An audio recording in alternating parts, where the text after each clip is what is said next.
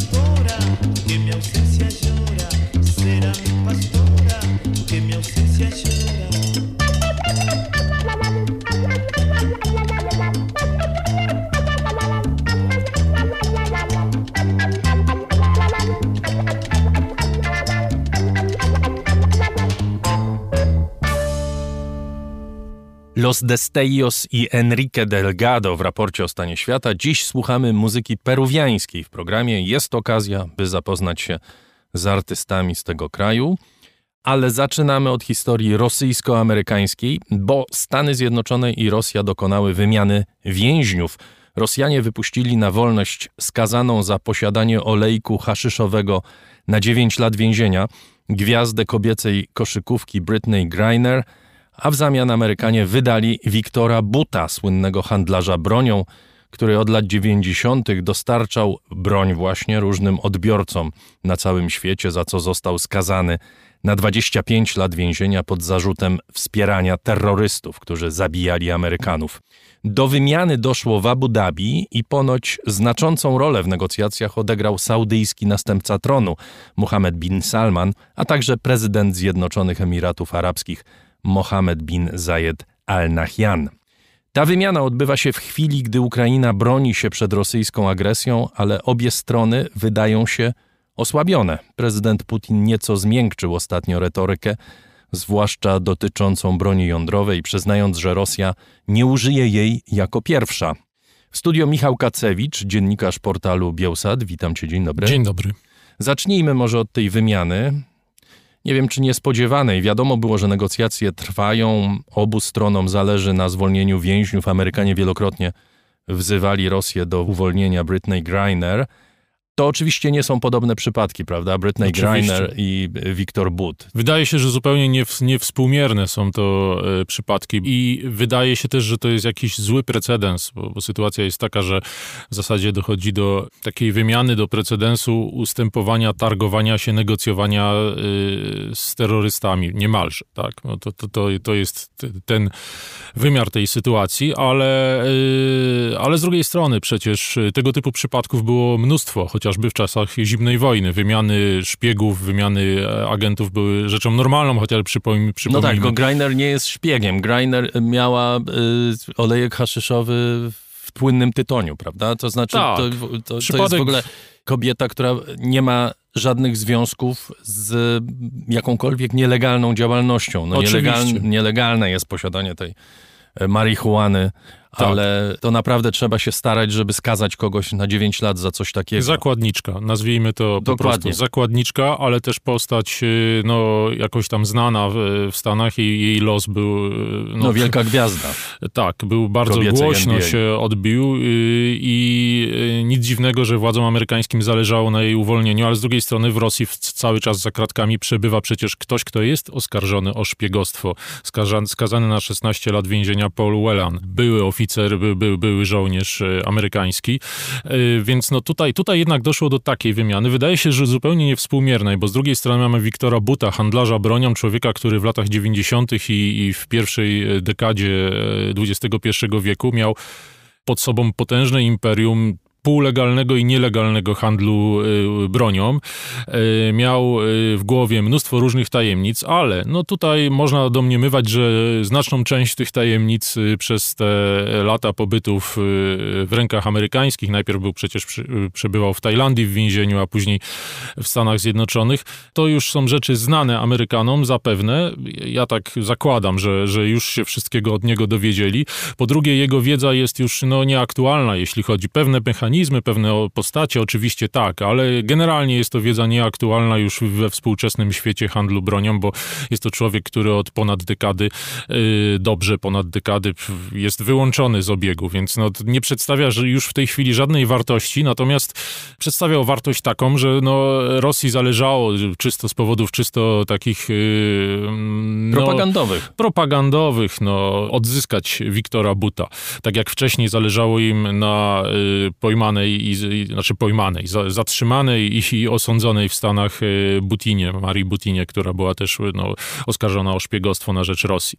E, tutaj jest, tutaj jest rzeczywiście sytuacja, mm, można powiedzieć, niewspółmierna, jeśli chodzi o, o wagę obu e, postaci, no ale jednak dla Bidena, dla Joe Bidena było to ważne, żeby odzyskać, uwolnić tę koszykarkę. Ważne, a równocześnie no, wszyscy zwracają uwagę, że niezwolnienie Pola Wellana jest porażką Amerykanów. Być może Rosjanie wystawili wyższy rachunek za zwolnienie Paula Uelana. To, to myślę, że tak jest, że tutaj w tym przypadku no, Rosjanie dobrze wiedzieli, że Wiktor But poza takim znaczeniem yy, symbolicznym, symbolicznym tak? w, w, zasadzie nie ma, nie ma żadnego innego. No, yy, można, można się też spodziewać, że Wiktor But yy, będzie miał jakieś nieprzyjemności w Rosji, no bo jednak yy, Rosjanie zapewne nie, nie będą mu ufali, że to jest ktoś, kto nie wyjawił właśnie tych tajemnic, które, które miał w głowie.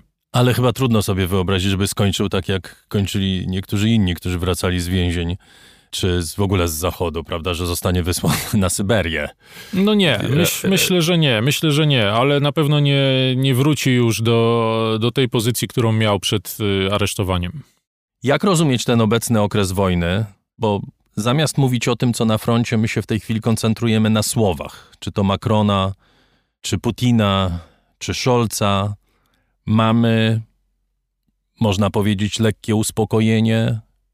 Te bombardowania wydają się nieco lżejsze. Nie wiem, może to jest złudzenie optyczne. Pewnie ofiary bombardowań mają inne zdanie na ten temat, ale nie słyszymy o takim natarciu jak jeszcze kilka tygodni temu ze strony Rosji ze strony Rosji i ze strony Ukrainy. Tutaj y, te słowa y, są y, skutkiem tego, co się dzieje na, na froncie, skutkiem tego, co się stało na froncie, czyli wyzwolenia Hersonia chociażby, które to wyzwolenie zostało potraktowane przez niektórych polityków zachodnich jako taki warunek minimum progowy dla ich zdaniem, dla Wołodymyra Zełęńskiego, żeby rozpoczął negocjacje, a z drugiej strony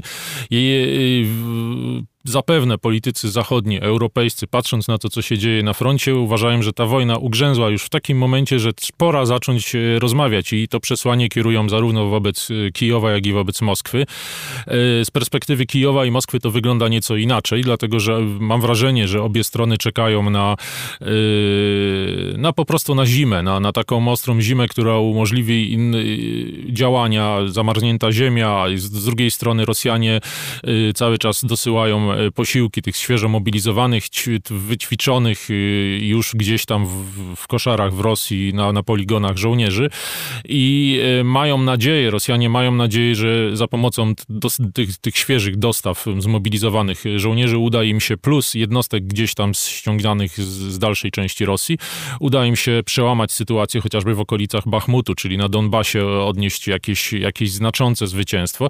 A, a pewnie Ukraińcy liczą na to samo, jeśli chodzi o wyzwolenie wyzwolenie pozostałej części, e, lewobrzeżnej części obwodu hersońskiego i, i części obwodu zaporowskiego. No, te deklaracje ze strony Kijowa są takie, yy, że no, trzeba wyzwolić całość zajętych i to ziem, i to tych do, także po 14 roku. No, ale z drugiej strony w, tym, w tej narracji ukraińskiej zaczynają się pojawiać takie słowa, które moim zdaniem są pewnego rodzaju symptomem, czy też przygrywką do potencjalnego przyzwyczajania jednak y, społeczeństwa ukraińskiego, że na jakiś kompromis, na razie przynajmniej, trzeba będzie jednak pójść. Bo to są słowa chociażby o tym, że y, ci zmobilizowani Rosjanie wcale nie są tacy słabi. To, że te, te posiłki wojskowe to nie, to nie jest wcale ten najgorszy sort, czyli domyślę, będzie trudno, tak? Będzie trudno zwalczyć z, znowu z taką masą ludzi. To są, to są informacje sztabu ukraińskiego o tym, że Rosjanie odbudowali swoje zdolności, jeśli chodzi o siły i środki na froncie. Znaczy te, te straty, potężne straty, które ponieśli od początku wojny, w jakiś sposób zaczynają już albo już uzupełnili. No to są takie informacje, które moim zdaniem są takim mm, zaczątkiem pewnej, pewnej narracji, która jednak ma, y, będzie też skierowana do Ukraińców, ale też do społeczeństw zachodnich, że no, na jakiś tam kompromis na razie trzeba będzie pójść. Jaki on będzie, to nie wiadomo, dlatego że moim zdaniem trwają teraz cały czas przygrywki do, do rozpoczęcia rozmów, które yy, z różnego punktu widzenia różnie będą wyglądać. Tutaj te warunki progowe obu stron są, są bardzo różne i Rosjanie też zaczęli ostatnio windować je, twierdząc ustami Dmitrija Pieskowa, że yy, celem Rosji jest yy, no, uznanie nabytków rosyjskich w granicach czterech ukraińskich obwodów, mm, administracyjnych czterech ukraińskich obwodów, czyli Ługańskiego, Donieckiego, Zaporowskiego I Hersońskiego. Dla strony ukraińskiej jest to absolutnie warunek nie do przyjęcia. Mam też wrażenie, że on został sformułowany teraz w taki sposób znowu dosyć y, maksymalistyczny po to, żeby, żeby właśnie dać trochę czasu na tego czasu zimą, na, na działania frontowe. Równocześnie Pieskow mówi o tym, że nowych podbojów terytorium Ukrainy nie będzie, że celem operacji wojskowej pozostaje demilitaryzacja i denacyfikacja Ukrainy to też by świadczyło o tym, że gdzieś szukają granicy Rosjanie. No tak, z tym, że tutaj akurat nie należy im specjalnie wierzyć, bo... Oczywiście, oczywiście. W każdym razie no, cały czas patrzymy na tak. retorykę, prawda? Można powiedzieć, że nie wiemy po co Putin mówi o tym, że piersi nie użyją broni jądrowej, tak jak wcześniej baliśmy się, czy niektórzy się bali tego, że zaczyna o tej broni mówić i cały czas o niej mówi, nagle mówi że nie jesteśmy idiotami i nie użyjemy e, tej broni. Wszyscy o tym wiedzą, prawda? No, na jest... Zachodzie nie wszyscy o tym wiedzieli. E, no i właśnie, to jest absolutnie narracja cały czas dotycząca, ta narracja dotycząca broni jądrowej jest skierowana tylko i wyłącznie do społeczeństw i elit polityków e, zachodnich.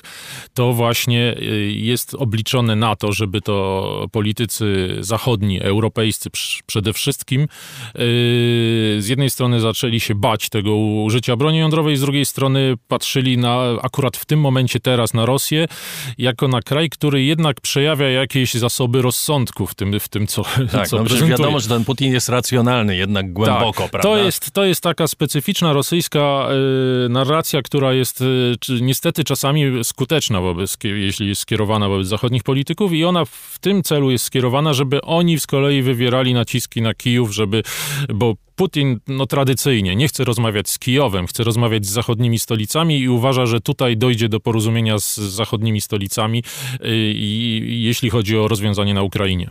Słyszeliśmy też słowa prezydenta Macrona, który mówi o tym, że trzeba będzie zaoferować gwarancję bezpieczeństwa Rosji. Te słowa były szeroko komentowane, natomiast stosunkowo mało chyba się mówi o tym, że pewnej ewolucji może ulec stanowisko Ameryki, prawda? To nie jest y, trwała postawa. Na razie Amerykanie trzymają się mocno, można powiedzieć, i na razie dostarczają broń.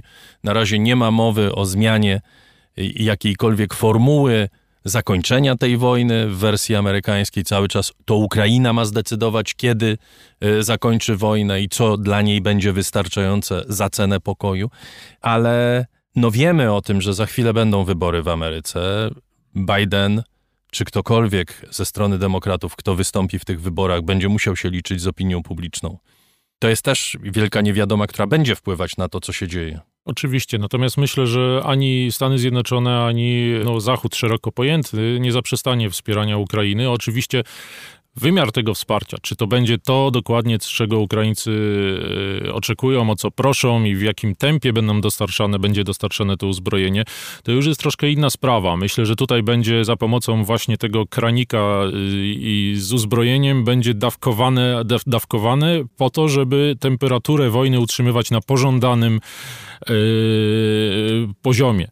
Natomiast myślę, że wszyscy i, i Waszyngton, i zachodnie stolice, i, i Kijów, ale też i Moskwa przywykają do tej myśli powoli, że to będzie jednak długa wojna. Niezależnie od tego, czy te rozpoczną się negocjacje i one zamrożą ją na jakiś czas, to będzie długa wojna. To jest, myślę, tego typu myślenie, jakie w pewnym okresie w XX wieku, w czasie wojen izraelsko-arabskich, jednak dotarło do polityków wszystkich stron, że tam szybko rozwiązania nie będzie. Po, po, po wojnie sześciodniowej mieliśmy przecież okres nieustannych tak naprawdę starć, które doprowadziły w, w efekcie do wojny Jom Kippur. I, I tutaj będzie podobnie pewnie. Będzie jakieś tam rozwiązanie zamrażające tę wojnę, być może w przyszłym roku, zatrzymujące ją na jakiś czas, ale to nie będzie na, na, na długo. To znaczy to ta sytuacja y, zagrożenia ze strony Rosji, która będzie chciała uzyskać to, co Putin sformułował na samym początku, będzie miała miejsce. Z drugiej strony Ukraina będzie państwem, które będzie gotowe do odpierania rosyjskiej y, inwazji przy wsparciu Zachodu i ta, ta sytuacja będzie na lata, mam wrażenie. Co się dzieje na Białorusi? Słyszymy o przemieszczaniu wojsk. Rosyjski minister obrony Szojgu spotyka się z ministrem białoruskim. Jednocześnie Łukaszenka mówi, że nie włączy się do wojny. To jest cały czas stabilna sytuacja, która trwa od kilku miesięcy, czy coś się wydarzyło ostatnio? No, y, stabilna w, w tym sensie, że myślę, że Łukaszenka cały czas, y, mówiąc kolokwialnie, kombinuje, jak tu nie wejść y, na Ukrainę i na razie to robi skutecznie dosyć. Pozoruje różnego rodzaju ruchy i cały czas, cały czas to robi.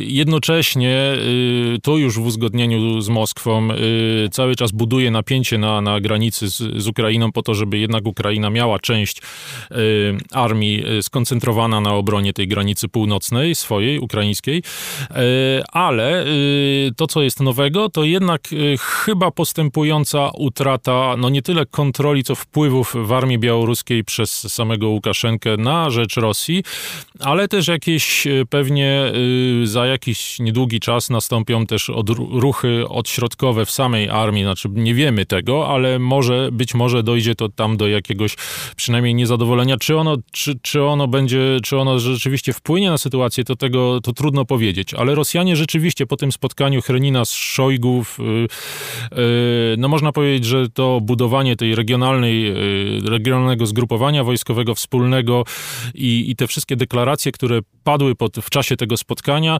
świadczą o tym, że y, Rosja, y, po pierwsze, rosyjski kontyngent będzie na długo na Białorusi i do tego się musimy przyzwyczaić. Na razie on, on jest skierowany y, po to, żeby budować zagrożenie wobec Ukrainy, ale za jakiś czas może być on budować napięcie i zagrożenie wobec państw NATO, wobec Polski i Litwy, ale to będzie na długo i, i pewnie też sytuacja, w której wpływ na pewne zarządzanie armią białoruską Rosjanie będą powiększali, Mm, też będzie narastała ta sytuacja. Znaczy tutaj, tutaj Rosja będzie rzeczywiście umacniała swoje wpływy w armii białoruskiej. Bardzo dziękuję. Michał dziękuję. Kacewicz, dziennikarz portalu Bielsat, był gościem raportu o stanie świata. Dziękuję, do widzenia.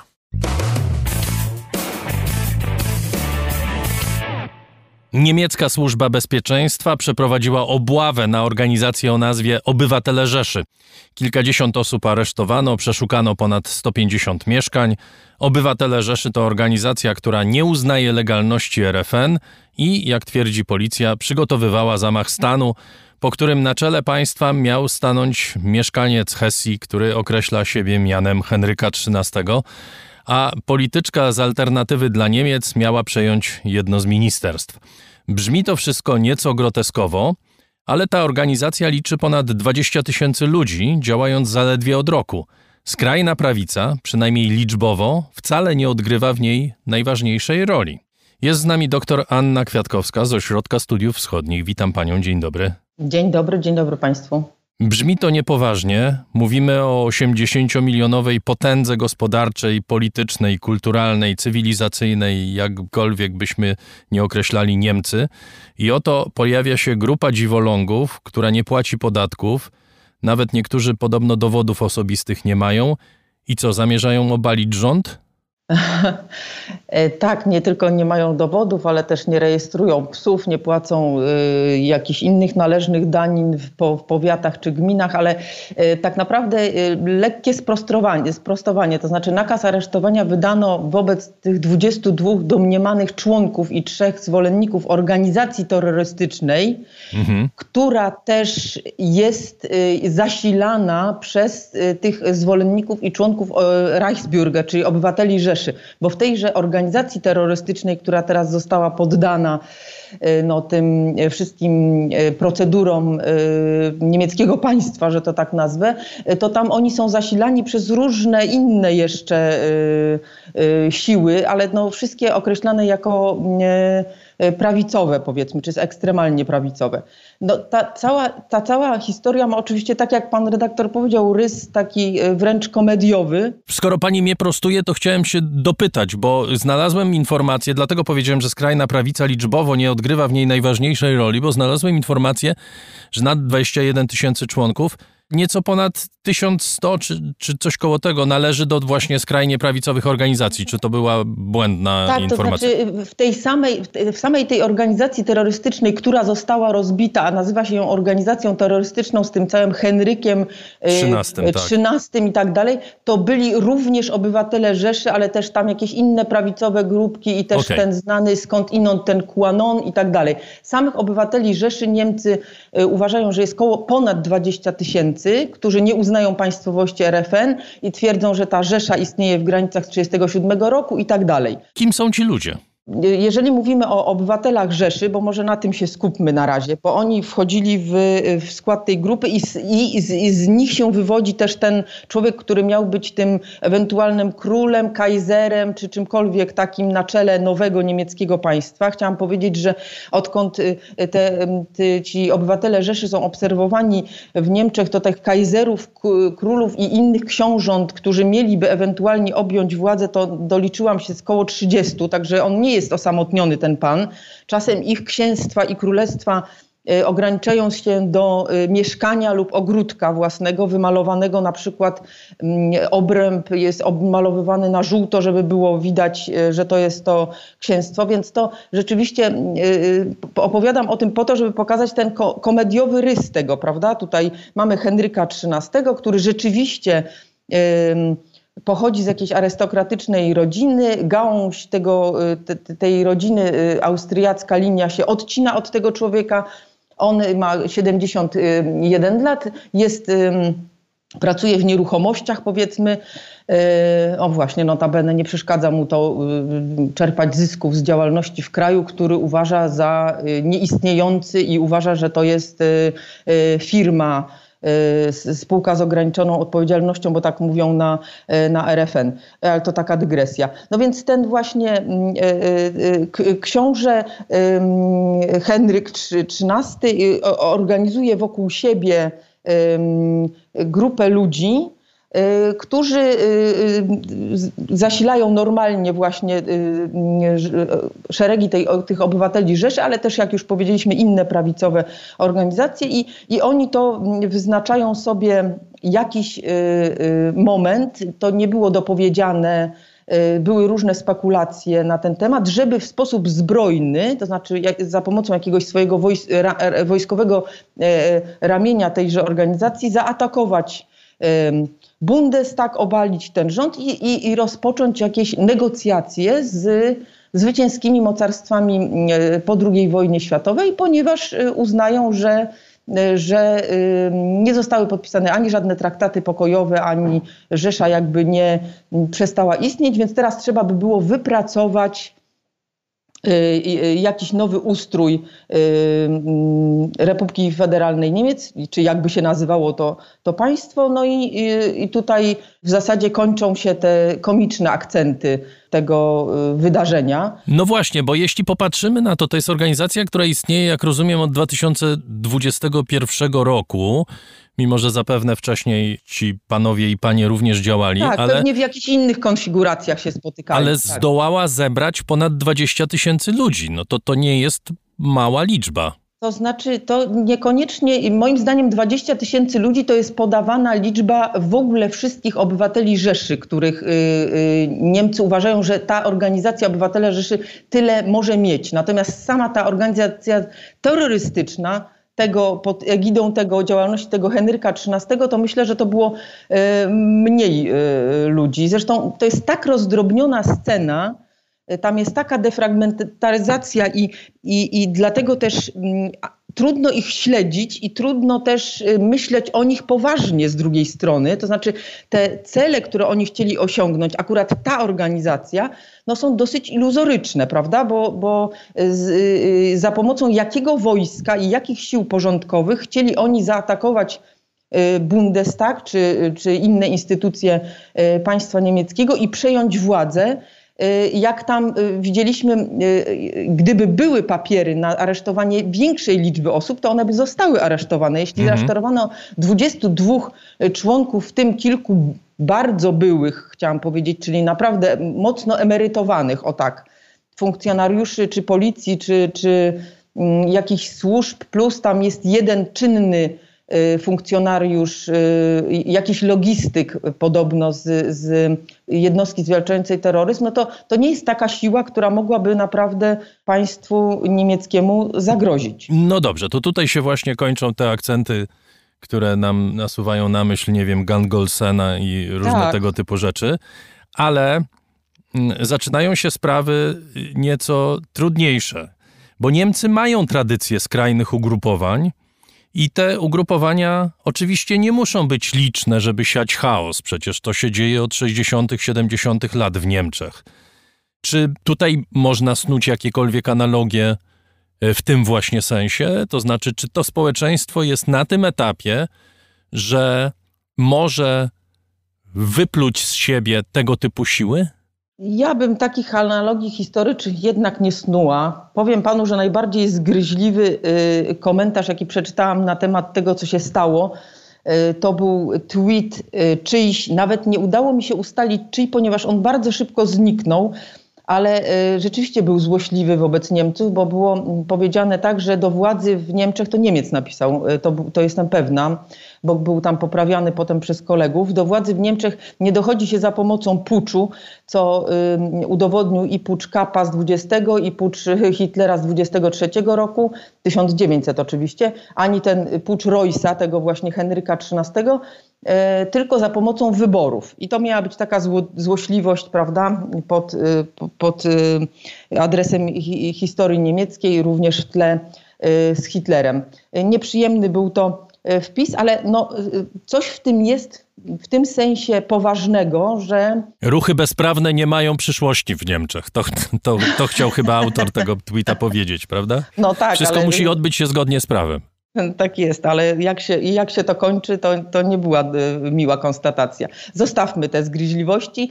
Niemcy niewątpliwie mają problem w tym sensie i, i, i z, jakby zidentyfikowali ten problem, bo jednak od tego 2016 roku e, ci śmieszni panowie, którzy prawda, nie płacą podatków i odmawiają y, y, zatrzymywania się do kontroli y, pojazdów, zostali zaczęli być obserwowani w 2016 roku przez, przez służby, ponieważ okazało się, że jak ktoś zażądał od nich rejestracji broni, bo niestety duża część z nich ma broń, bo albo są w jakichś towarzyszeniach strzeleckich, albo są myśliwymi, zażądano od nich takich dokumentów, no to jeden z nich otworzył po prostu y, y, ogień do policjantów, którzy przyszli go jakoś wezwać do, do jednak stawiennictwa, tam gdzie miał się stawić i, i tam zginął y, policjant. Zresztą potem mamy inne wydarzenia, czy to z 19 roku, jak nie wiem, pan pewnie pamięta,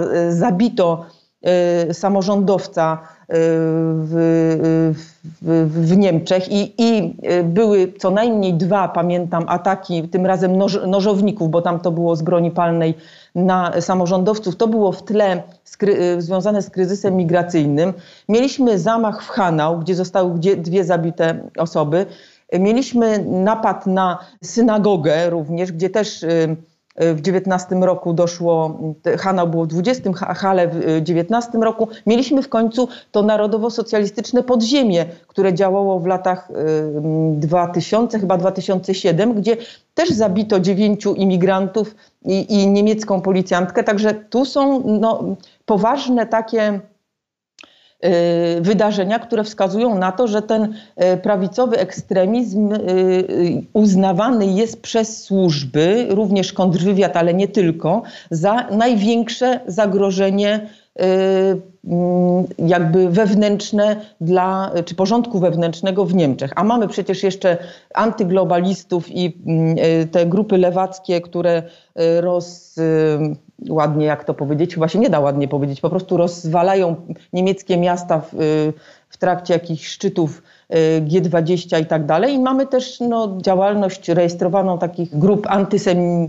które się wsławiły oczywiście y, złe słowo, antysemityzmem. No więc jest tu, jest tu duży potencjał do, do tego, żeby mieć rękę na pulsie i to y, służby robią, jak rozumiem, jeśli zatrudniły 3000, 3000 funkcjonariuszy i to ze wszystkich szczebli, i prokuratury generalnej, i wszystkich landowych służb, co zawsze było, zresztą mówię o tym specjalnie, bo to zawsze była taka pięta achillesowa, że pewne rzeczy były za późno wykrywane, na przykład to narodowo-socjalistyczne e, podziemie e, zabiło tylu, tyle osób i tak długo działało w ukróciu, bo nie było wymiany informacji między służbami landowymi a federalnymi. No teraz, jak widzimy po tej akcji, to się uległo dosyć dużej poprawie i ta akcja została przeprowadzona bardzo sprawnie. I to jest ten aspekt y, w ogóle niekomiczny, czyli to zagrożenie y, prawicowym ekstremizmem i w ogóle różnymi ekstremizmami. Również y, taka czysta polityka tutaj wkracza, to znaczy mamy rosnące w tle mm, oczywiście kryzysu energetycznego, bo ta partia zawsze rośnie, te partie skrajne zawsze rośną, rosną w, z powodu jakichś kryzysów. Mówię o AfD, ale też Die Linke. Więc oni teraz znowu mają jakieś mm, niezłe nawet przyrosty popularności, koło 12% już mają e, e, poparcia, więc tu też Niemcy czy partie niemieckie, e, ale też społeczeństwo chce jakoś temu przeciwdziałać. Mamy w tle słabe bardzo wyniki poparcia czy popularności rządu obecnego, gdzie taka spektakularna akcja też mogła ewentualnie y, pomóc prawda, y, poprawie y, wyników i pokazać sprawczość tego rządu. Jest tu szereg takich doraźnych politycznych aspektów, które należy brać pod uwagę. Ja bym się, mogę, tylko zakończę, bo ja bym się generalnie jakby porzucając ten medialny taki tą wrzawę medialną, która zresztą bardzo szybko ucichła, jak pan pewnie zauważył, nie wiem, w ciągu e, tak, to kilku trwało godzin dzień. Było, tak, e, w ciągu kilku godzin było już po wszystkim od wielkich napisów, że udarebniono pucz, co naprawdę było trochę śmieszne, do normalnych już prawda, tytułów, że aresztowano pod zarzutem przygotowań do puczu. Ale ja bym po, zostawiła te, te, te medialne takie Y, spekulacje czy tę wrzawę, natomiast na pewno bym się chciała zastanowić, jakby przyjdzie mm, trochę więcej y, czasu na to i też materiałów trzeba by było sporo przeanalizować nad taką głębszą analizą. To znaczy, jak takie y, jak tu patrzeć na rosyjski wątek w tym na przykład, no bo wiemy, że prawda, i tam jakiś był i wiemy, że ci obywatele Rzeszy, ale w ogóle prawicowi ekstremiści w Niemczech również AfD i również Die Linke mają, taki, mm, y, no mają taką skłonność do y, przyjmowania y, narracji powiedzmy Putina i jego otoczenia, prawda, co do obrony wartości konserwatywnych, tak to nazwę oczywiście, chociaż to jest manipulacja y, z tamtej strony. Zastanowiłabym się nad tym, jak to wpłynie na ten, na ten projekt y, rządu niemieckiego, zwłaszcza Olafa Scholza, przejęcia odpowiedzialności w polityce zagranicznej, również w sprawach, sprawach obronnych i bezpieczeństwa, prawda? Niemcy chcą być tym liderem. To będzie bardzo ciekawe, czy taka, takie, takie informacje że istnieją takie grupki i jak sobie Niemcy z nimi radzą, jak to wpłynie na postrzeganie Niemiec. I w końcu zastanowiłabym się, czy jedne z zapowiedzi w tejże Zeitenwende, czyli tej nowej erze, która się otworzyła, ma, się, y, ma być realizowana w polityce y, y, zagranicznej i wewnętrznej niemieckiej, a dotyczy również wzmocnienia Bundeswehry, czy to przypadkiem paradoksalnie jakby nie osłabi tych, y, tych ruchów ekstremalnych, bo tak sobie myślę, że przez wiele, wiele, wiele lat y, musiała w Bundeswehrze rosnąć taka bardzo duża frustracja, prawda, tym, że y, te siły obronne Niemiec były, no, delikatnie mówiąc, postponowane i w społeczeństwie, i w tej mm, sferze politycznej, prawda? Bundeswehra to było coś takiego no można było ewentualnie wysłać na misje jakieś pokojowe i gdzieś pomagać, ekspedycje, pomagać gdzieś na zewnątrz, ale żeby y, to były jakieś siły, które są potrzebne mm, do obrony wewnętrznej i, i, i są czymś pozytywnym dla, dla obywatela niemieckiego, no to na pewno nie. Politycy unikali wręcz, y, nie wiem, y, fotografowania się, prawda, w jakimś tle takich militarnych, no bo to militarnym, bo to oczywiście było związane z pacyfizmem, ale w ogóle z tym takim podejściem do, do tej dywidendy pokoju. Teraz już mamy, prawda, po transformacji już tylko będzie pokój, już będziemy tylko zarabiać. Ta Bundeswehra to jest taka generalnie lekko podejrzana. Również inne siły, prawda, czy policja, czy czy jakieś kontrwywiady, wywiady, to było wszystko takie z takim posmaczkiem, może nikt tego nie mówił, prawda, ale to było wszystko takie, e, takie nie, nieprzyjemne i na pewno nie do pokazywania się e, na fotografiach. Więc być może teraz, jak ta Bundeswehra ma być dowartościowana i pokazane zostało, że to jest jednak ważna część państwowości, to może będą mogli trafiać do, do Bundeswehry y, y, ludzie też no, po prostu tacy... Y, którzy, którzy chcą no, być wojskowymi po prostu. Tak, tak, a nie którzy, jak były przypuszczenia, mają jakieś takie prawicowe odchylenia, bo tylko tam mogą się, brzydko mówiąc, wyżyć. W czwartek minął rok od objęcia rządów przez kanclerza Scholza. Przejmował władzę, kiedy świat był jeszcze w miarę poukładany na modłę niemiecką – w kilka miesięcy później wszystko się zawaliło i Niemcy przystąpiły do wielkiej zmiany, o której pani częściowo opowiedziała przed chwilą.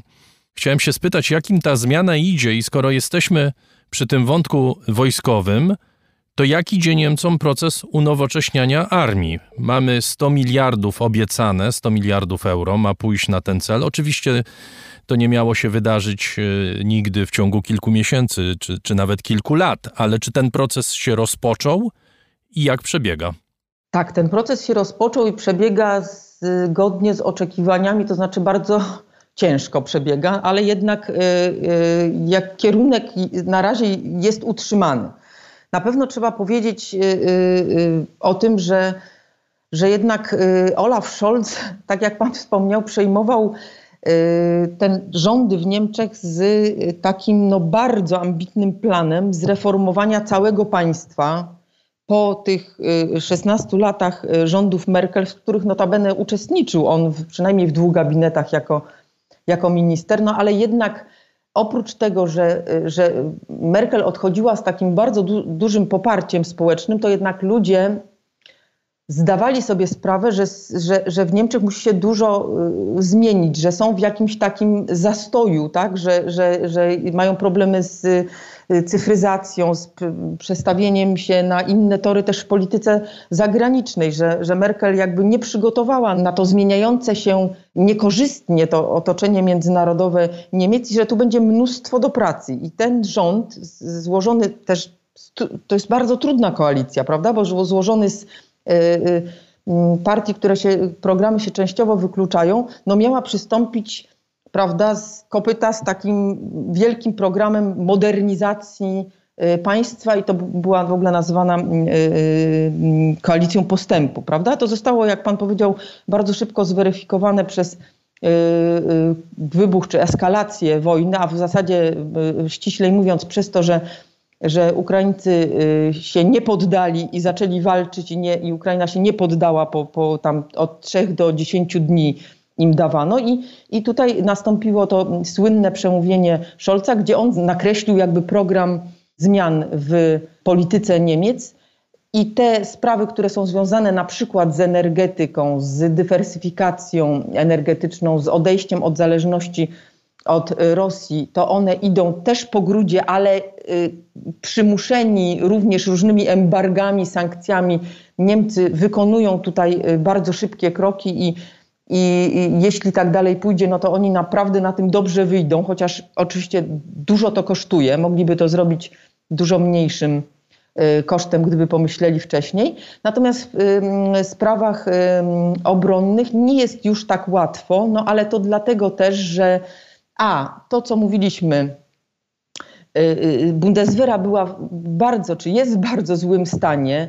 Od tego, że jest maksymalnie zbiurokratyzowana i bardzo jest trudno rozpisywać nawet te przetargi na ewentualne dozbrajanie jej, y, przez to, że arsenał jest wyczerpany, że tak powiem, że nawet kanclerz musi zwoływać specjalne szczyty Y, y, dotyczące um, amunicji wręcz, tak? bo, bo, bo y, tutaj jest, są problemy, nie ma jej skąd brać. No w końcu po to, że, że jeszcze do niedawna były tak naprawdę całkiem poważne dywagacje na temat tego, na co wydawać tę ogromną sumę 100 miliardów. Czy to będą stricte działania związane z, z militariami, jakby, czy ze zbrojeniem, czy to może będziemy szli szeroko w jakieś dyplomatyczno-polityczno-rozwojowe, bo oni mają takie e, tendencje do tego, e, żeby to rozszerzać, ruchy, tak, czy działalność.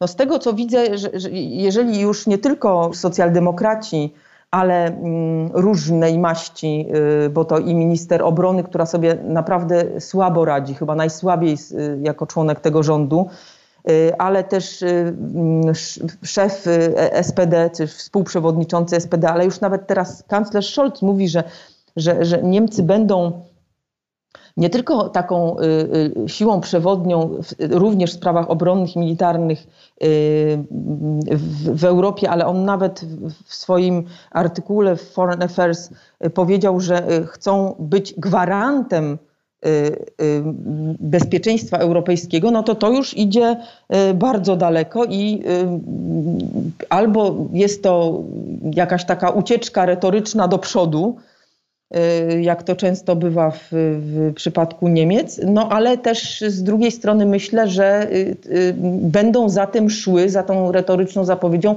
dalsze jakby ruchy no, tej modernizacji Bundeswehry naprawdę, to znaczy na, naprawdę i na poważnie. Jeszcze jeden proces chciałbym, żebyśmy zauważyli, który miał miejsce w ciągu ostatnich kilku miesięcy, to znaczy zmieniła się zasadniczo postawa Niemiec wobec dostaw broni dla Ukrainy. Na początku pamiętamy też trochę żałosne próby unikania odpowiedzialności, różnicy pomiędzy deklaracjami a rzeczywistymi faktami. Dziś Niemcy dostarczają broń Ukrainie i to dużo, bo są trzecim państwem na świecie na tej liście dostawców. To jest zasługa Scholza, czy raczej po prostu nie mógł zrobić inaczej wobec presji zielonych i presji opinii publicznej, która przecież była bardzo mocna y, w Niemczech, zwłaszcza kiedy Niemcy przysyłali tam hełmy i, i jakieś takie pakiety szpitalne. Tak, tak. Znaczy to jest, y, tak jak patrzymy, chciałam powiedzieć, że to też zasługa Scholza, chociaż y, tak kategorycznie trudno to oczywiście powiedzieć, bo jak patrzymy na historię od, od tego 24 czy raczej 7 Y, od zapowiedzi y, y, Scholza tych wielkich zmian jeszcze w lutym, no to jak patrzę chronologicznie, no to zawsze to było w ten sposób, że Niemcy mówili, że coś będą robić. Na przykład on 27 powiedział, że rezygnuje z, tego, z, tej, z tej jakby doktryny niemieckiej, że w regiony konfliktu się nie wysyła niemieckiej broni i że jednak broń będzie wysyłana do Y, na Ukrainę, no bo to jest y, państwo zaatakowane i ma prawo się bronić.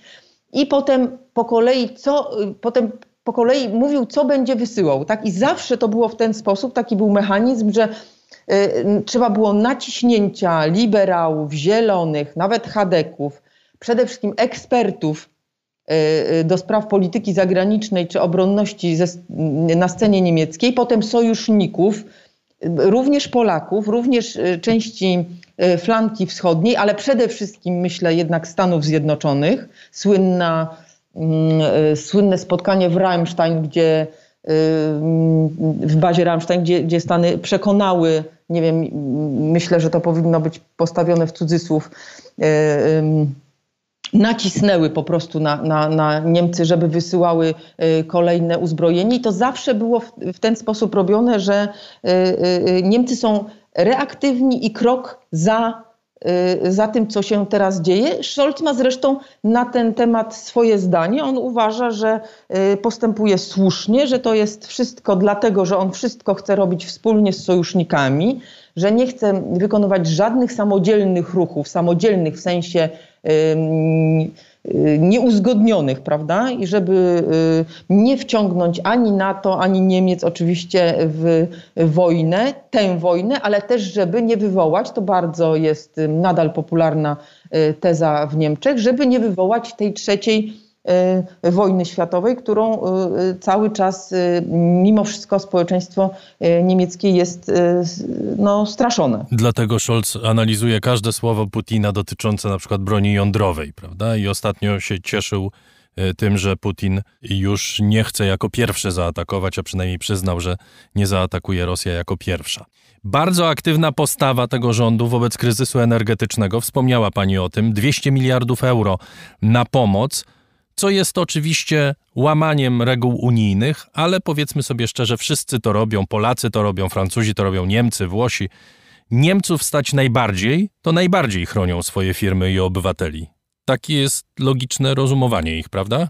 Trochę tak, trochę to wywołuje właśnie y, irytację oczywiście w Unii Europejskiej. Wśród pierwsza reakcja na te 200 miliardów była bardzo niedobra i tutaj y, mamy do czynienia z też takim mm, problemem tego rządu, to znaczy on słabo komunikuje.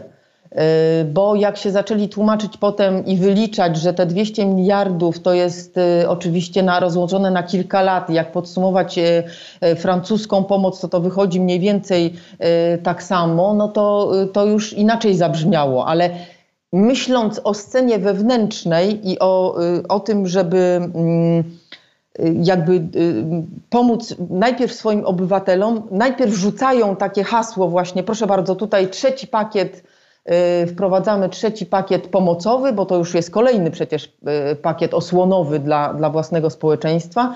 Rzucają tę ogromną sumę 200 y, miliardów, żeby pomóc swoim ale też końcowym odbiorcom, no, zwykłym konsumentom i nie myślą o tym, jakie to będzie miało reperkusje w takiej narracji na, na poziomie Unii Europejskiej. I tutaj no, kolejny raz było, tak się złożyło, że, że źle komunikując y, y, dostało im się za to, że, że właśnie y, bardzo dużo mówią o różnych multilateralnych działaniach i, i, i, i, nie życzą sobie tak prawda, podziału na jakiś bipolarny y, świat. To też się zda, y, znalazło w tym, w tym Foreign Affairs, gdzie Scholz właśnie mówił o tym, że mm, jest dużo różnych takich potęg, które będą razem współdziałać, a sami y, potem wykonują takie ruchy, przecież nie pierwsze w ich Y, historii y, najnowszej, bo i Energiewende, i kryzys uchodźczy, które wskazują na to, że, że jak im to pasuje, no to wykonują ruchy totalnie nie z konsultowane z partnerami, takie bardzo y, samolubne. I ruchy, które tworzą spory, to trzeba mm, po prostu jasno powiedzieć, prawda? Sytuacja pomiędzy Niemcami a Francją nie jest stabilna i jest kilka rzeczy, które te kraje bardzo różni podejście do Stanów Zjednoczonych, do obecności Stanów Zjednoczonych. Te próby y, podejmowane przez Macrona i kompletnie ignorowane przez Scholza budowania jakiejś struktury obronnej europejskiej, różni Niemcy i Francję podejście do budowy rurociągu z Hiszpanii do Niemiec. To są poważne y, różnice w ocenie sytuacji, które co jakiś czas wychodzą na jaw. Tak, to prawda. Rzeczywiście nagromadziło się tego y, trochę, chociaż Scholz oczywiście mówi, że to on jest tym pierwszym politykiem niemieckim, który tak naprawdę odpowiada dopiero na y, propozycję Macrona jakiejś reformy prawda, Unii Europejskiej, że tu się na pewno dogadają. No, w sprawach energetycznych raczej nie widzę tutaj przełomu. Był taki moment, w którym y, miało już dojść do jakiejś ugody w sprawie tego tej rury Midcat, prawda, z Półwyspu Iberyjskiego, ale tu też nie, nie, nie widać jakiegoś przełomu. Y, zawieszono nawet y, jakieś y, w którymś momencie posiedzenie wspólnego wspólny, wspólne posiedzenie gabinetów. No, widać było tam rzeczywiście mocne tarcia. Paradoksalnie teraz to, co ogłosiły Stany Zjednoczone, ten ogromny program jakby antyinflacyjny, w, w Stanach, to być może y, połączy jakby siły tutaj francusko-niemieckie, bo jednak Niemcy będą się bali y, zagrożenia y, tak ogromnych pieniędzy, ściągnięciem, taką dezindustrializacją, jak to oni mówi, i ściąg, mówią, i ściągnięciem dużej liczby firm y, niemieckich, czy tych, które chciałyby ewentualnie inwestować w Niemczech y, za ocean. I tu będą trwały oczywiście jakieś negocjacje z, ze Stanami Zjednoczonymi, ale ten, ten moment może przyczynić się mm, do tego, że, że, że Niemcy z Francuzami w jakiś sposób połączą siły tutaj, żeby, żeby ze Stanami negocjować. I może na koniec taką klamrę zaproponuję. Wspomniała Pani o Henryku XIII, mówiąc, że e, są w tym ruchu ludzie, którzy uważają, że Republika Federalna Niemiec to nie jest państwo, tylko to jest po prostu przedsiębiorstwo, które przy okazji oblekło się w takie struktury państwowe i że w ogóle cały ten kraj działa w interesie biznesu. Ja przyznam szczerze, to ch nie, chyba nie tylko obywatele Rzeszy y, tak myślą. Są bardzo złośliwi komentatorzy, którzy co jakiś czas takie opinie y, wygłaszają, ale pojawiają się przy tym takie tezy, że Scholz i SPD tak naprawdę nie zmieniają się, że oni tylko czekają na okazję, by wrócić do jakiejś stabilności sprzed wojny. Czy myśli pani, że taki powrót rzeczywiście jest celem polityki obecnego kanclerza? Odpowiedziałabym w dwóch jakby częściach. To znaczy, y, moim zdaniem powrotu do takich Niemiec, o jakich kiedyś mówiliśmy, że to państwo kupieckie i że generalnie rządzi tam biznes i, i, i a nawet jeśli rządzą politycy, to, to mają głównie na względzie y, rozwój gospodarczy i ekonomiczną siłę, to moim zdaniem tak, takiego powrotu do takiego e, e, modus operandi to nie ma, bo otoczenie zewnętrzne na to nie pozwala. Znaczy Niemcy naprawdę muszą coś zrobić ze swoim podejściem do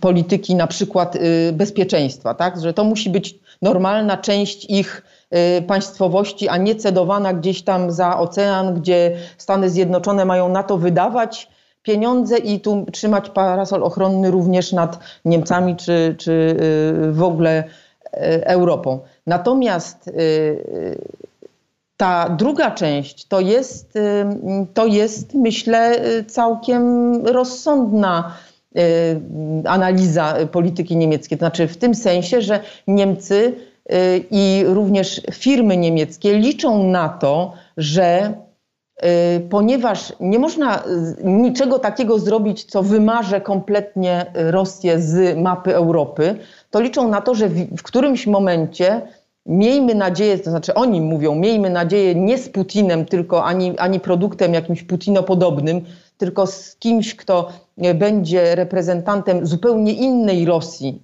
no, demokratycznej w domyśle, ale jak oni y, to mają zamiar zrobić, tego nie wiem. Y, że chętnie się z takimi ludźmi i politycznie, i gospodarczo będą układać, bo jednak Rosja ma te ogromne zasoby, y, powiedzmy, surowcowe, prawda, y, których brakuje gospodarce niemieckiej, a Niemcy nadal operują, mimo że tutaj nastąpił jakiś spadek, ale nadal jednak mają te wysokie technologie i wysoko przetworzone produkty, które by były potrzebne Rosji. W związku z tym ta e, synergia, która, którą oni sobie wymarzyli kiedyś, mogłaby wrócić, no ale nie z tą Rosją, która, e, która jest obecnie. E, liczą oczywiście na to, że to będzie inna Rosja. My mamy jakieś przez nasze doświadczenia mniejsze, mniej optymistyczne podejście do tego, no ale jednak myślę, że Niemcy całkowicie swojego optymizmu się nie, nie, nie pozbyli. Bardzo dziękuję. Doktor Anna Kwiatkowska z Ośrodka Studiów Wschodnich była gościem raportu o stanie świata. Dziękuję pani bardzo. Dziękuję bardzo.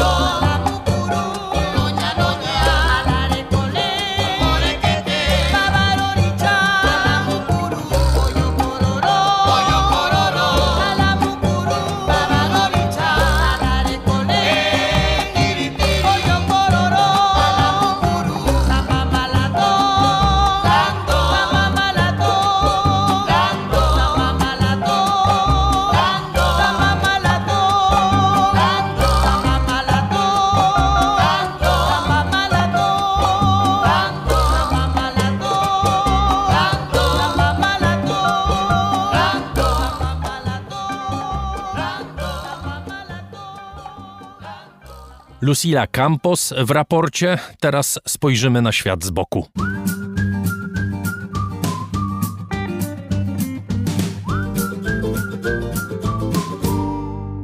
Grzegorz Dobiecki, na co dzień gospodarz programu Dzień na świecie w telewizji Polsat News, dziś porusza temat choinki, choć na początku jest to temat leszczyny, ale potem przechodzi do choinki.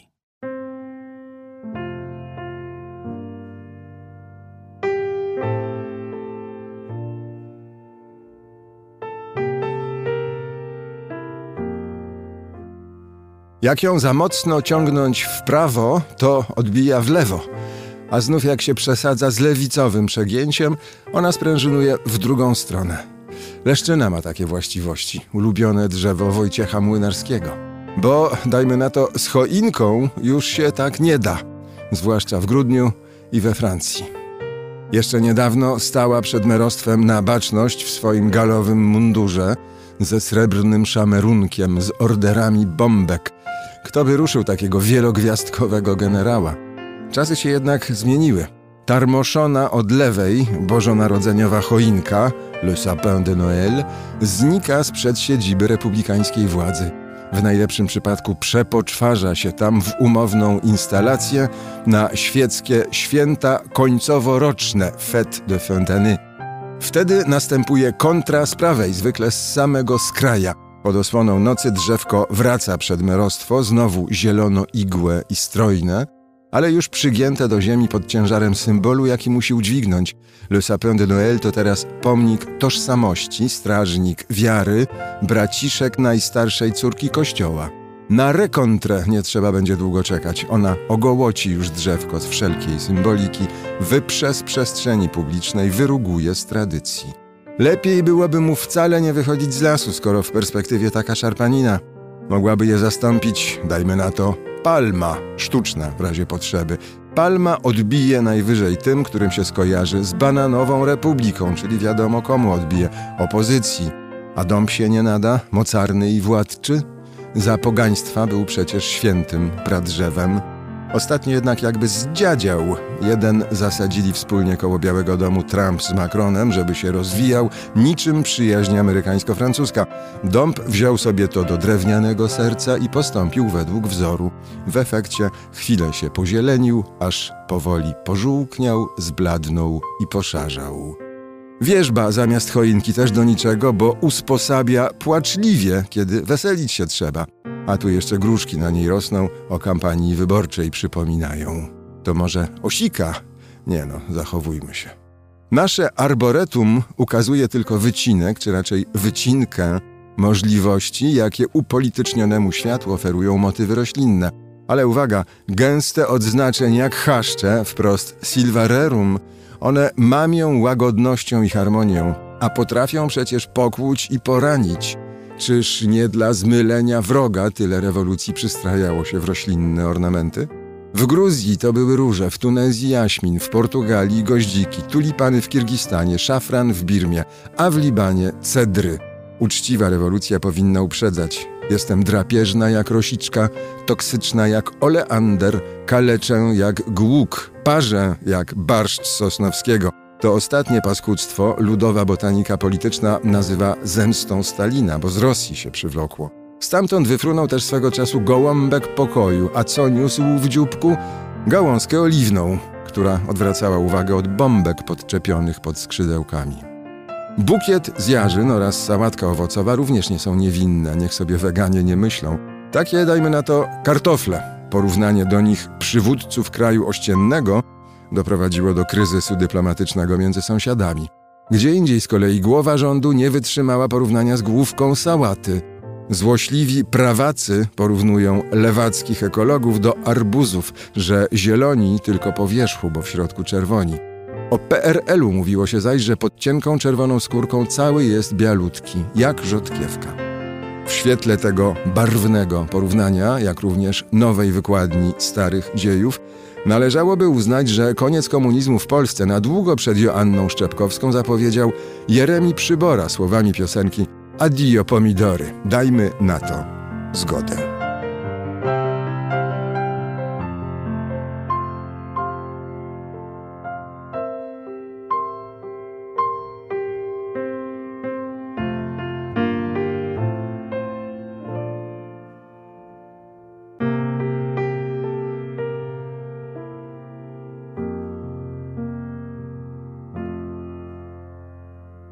Szanowni Państwo, raport o stanie świata kończy trzeci kalendarzowy rok istnienia. Zaczęliśmy w marcu 2020 roku, na początku wielkiej pandemicznej smuty, ale dla nas to był czas gigantycznej zmiany na dobre, która mogła nastąpić dzięki Państwu. Z serca dziękuję za to, że jesteście z nami, za to, że chcecie nas wspierać.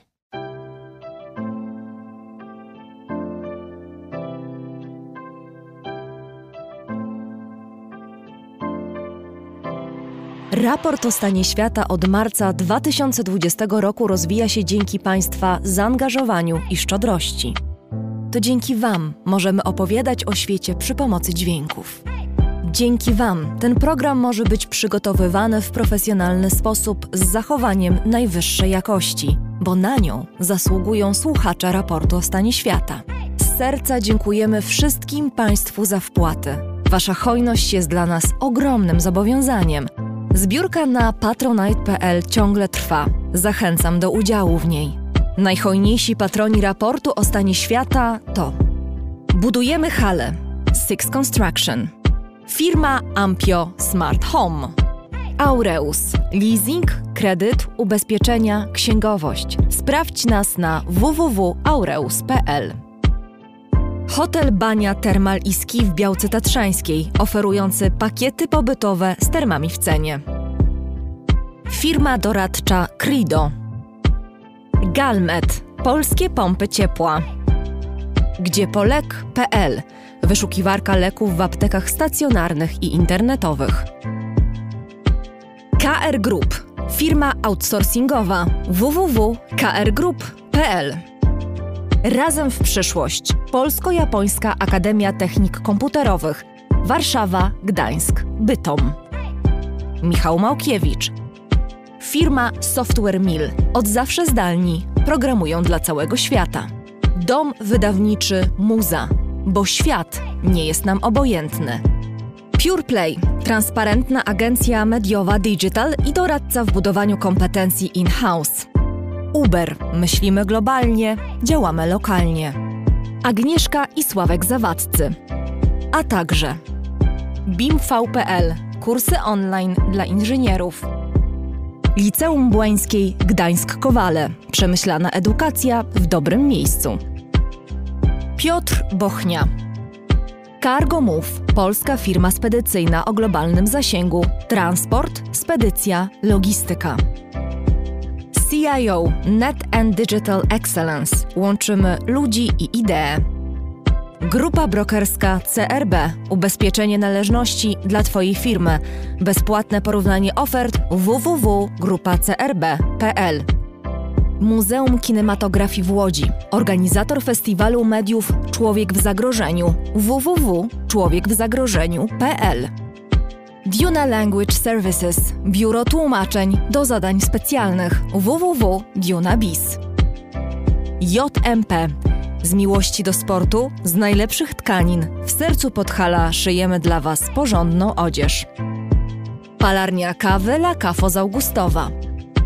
LSB Data. Dedykowane aplikacje internetowe dla biznesu. Masz pomysł? Zrealizujemy go. lsbdata.com Wydawnictwo Uniwersytetu Łódzkiego. Wydawca książek serii Krótkie Wprowadzenie.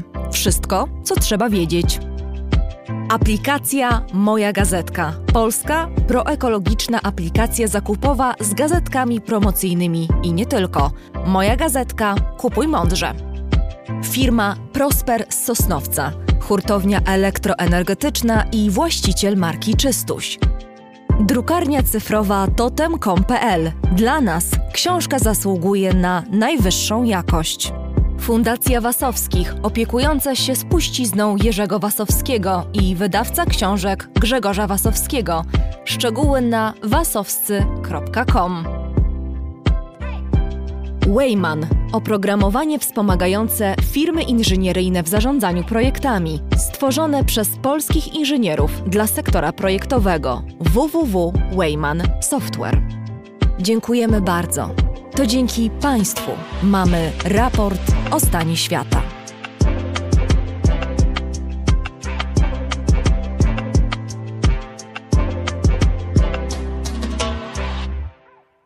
Pedro Castillo w ciągu niecałych 24 godzin z prezydenta Peru stał się więźniem oskarżonym o próbę zamachu stanu.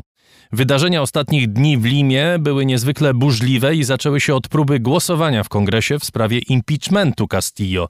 Prezydent zareagował próbując rozwiązać parlament, ale ten nie poddał się, przeprowadził głosowanie, które Castillo oczywiście przegrał. Próbował uciekać do jednej z ambasad, ale jego ochroniarze uniemożliwili mu to. Władzę y, przejęła wiceprezydent Dina Boluarte, która startowała przed rokiem jako wyborcza partnerka Castillo.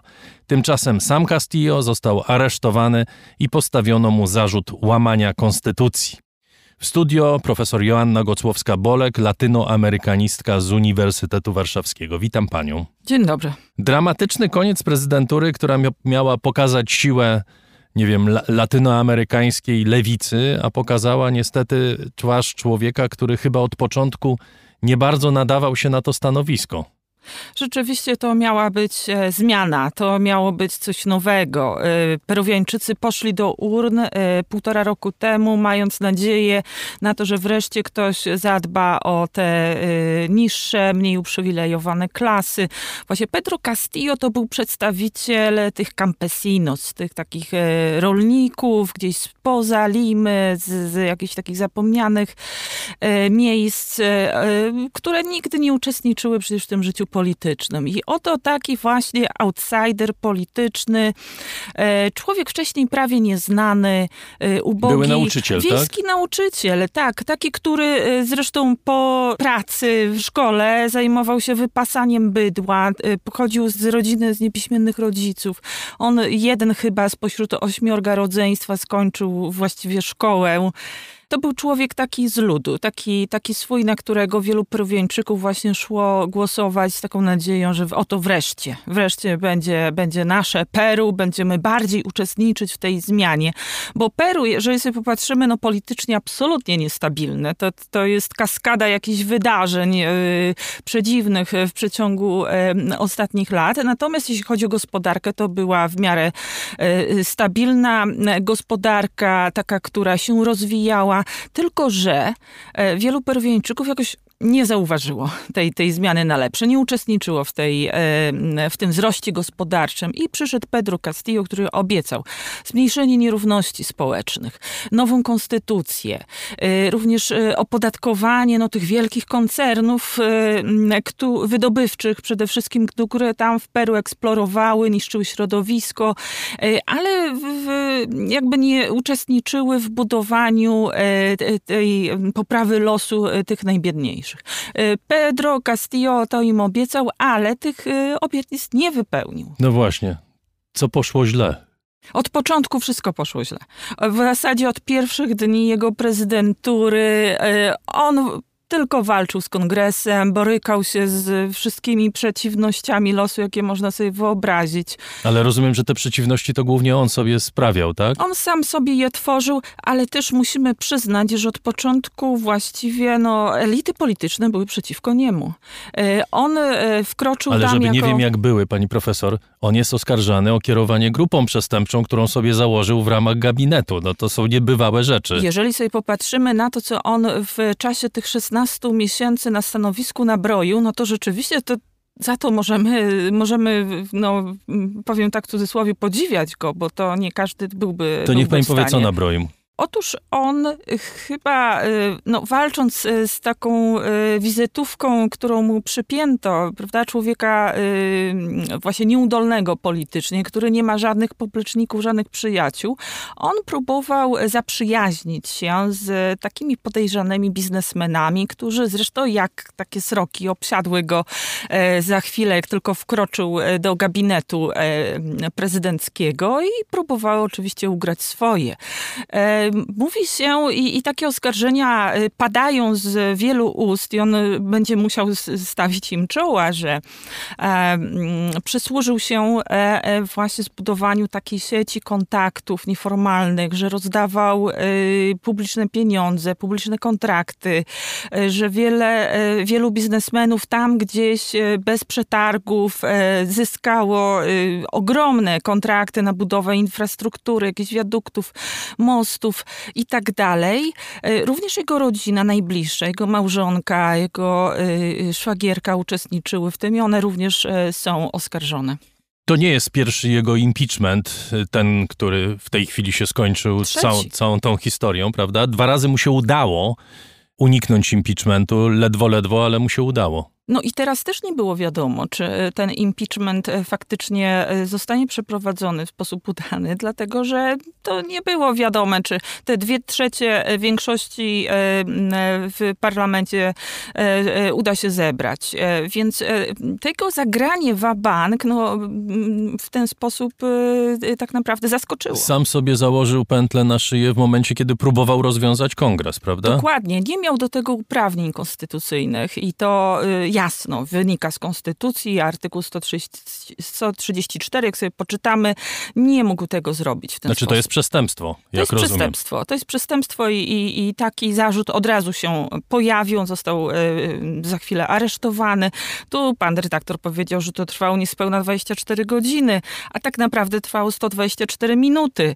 Więc, y, prawda, y, w pigułce, szybko, kompaktowo, Jak to farsa. przebiegło? Bo on miał uciec do ambasady Meksyku, prawda? To znaczy, to jest w ogóle takie miejsce, gdzie które ma tradycję chronienia zbiegających polityków. Evo Morales uciekł do ambasady Evo Morales uciekł i, i rzeczywiście wydaje się, że gdyby Udało mu się tam dotrzeć. On już wsiadł do tego samochodu ze swoją małżonką, z dziećmi i jechał w tym kierunku. E, natomiast został ten samochód zablokowany e, i nie pozwolono mu tam dotrzeć. Gdyby dotarł, być może taki azyl e, dostałby.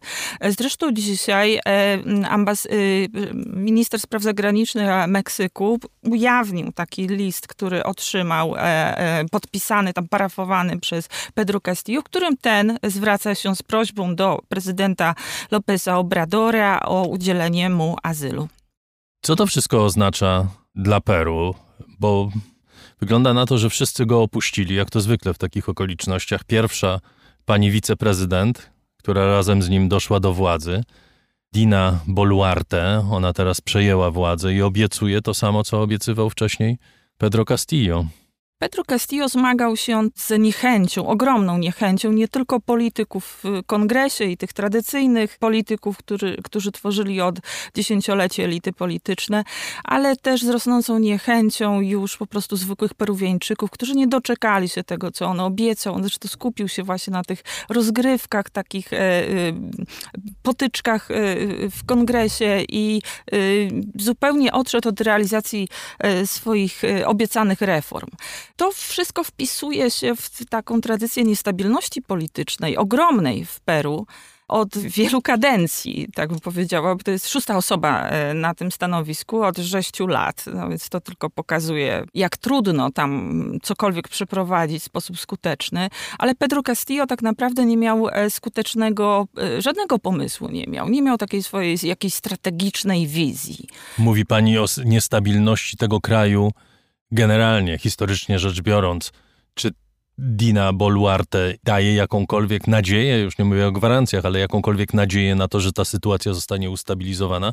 Jak rozumiem, to jest trochę kraj w szoku, prawda, po tym, co się stało. I tak, i nie. To znaczy, jeśli chodzi o ten szok, to co dziwne, tak nie do końca. E, rozmawiałam ze swoimi znajomymi e, z uniwersytetów tam peruwiańskich. Oni właściwie wzruszyli ramionami, więc e, specjalnie się nie przejęli tą sytuacją. To nie jest tak, że Peruwiańczycy nagle masowo wyszli na ulicę, więc to nie jest ten moment historii. I zresztą takie niebezpieczeństwo oczywiście jeszcze istnieje, bo, bo nie wiemy, jak dalej się potoczą losy tej, tej prezydentury i, i, i tak dalej. No ale jak rozumiem, nie ma takiego poczucia, że oto człowiek ludu został zniszczony przez elity, prawda? To, co widać było, nie wiem, przy okazji Luli na przykład, kiedy rzeczywiście miliony czy tam setki tysięcy ludzi wychodziły na ulicę w jego obronie, tak samo jak i drugie setki tysięcy wychodziły atakując go. Ale to nie jest analogia To nie jest ta osoba, to nie jest e, osoba z taką charyzmą. Wydaje mi się, że Pedro Castillo będzie próbował budować taką narrację i, i taką symetrię z e, Lulą da Silvą. Natomiast Lula da Silva był uwielbiany wcześniej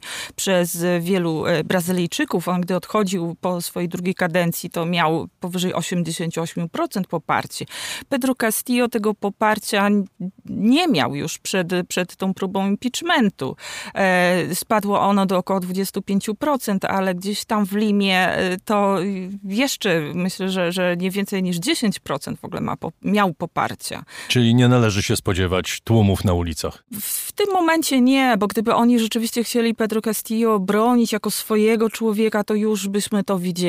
Natomiast pytanie oczywiście otwarte i bardzo ważne, e, jak się to dalej potoczy, czy obecna pani wiceprezydent Boluarte będzie w stanie zjednoczyć Peruwieńczyków na tyle, żeby rzeczywiście doprowadzić cokolwiek do końca. Przed nią e, kadencja, e, która by się zakończyła w lipcu 2026 roku. To jest sporo czasu na to, żeby no, skonsolidować władzę, żeby rzeczywiście przeprowadzić jakieś reformy, żeby próbować e, no, tę scenę polityczną wzmocnić.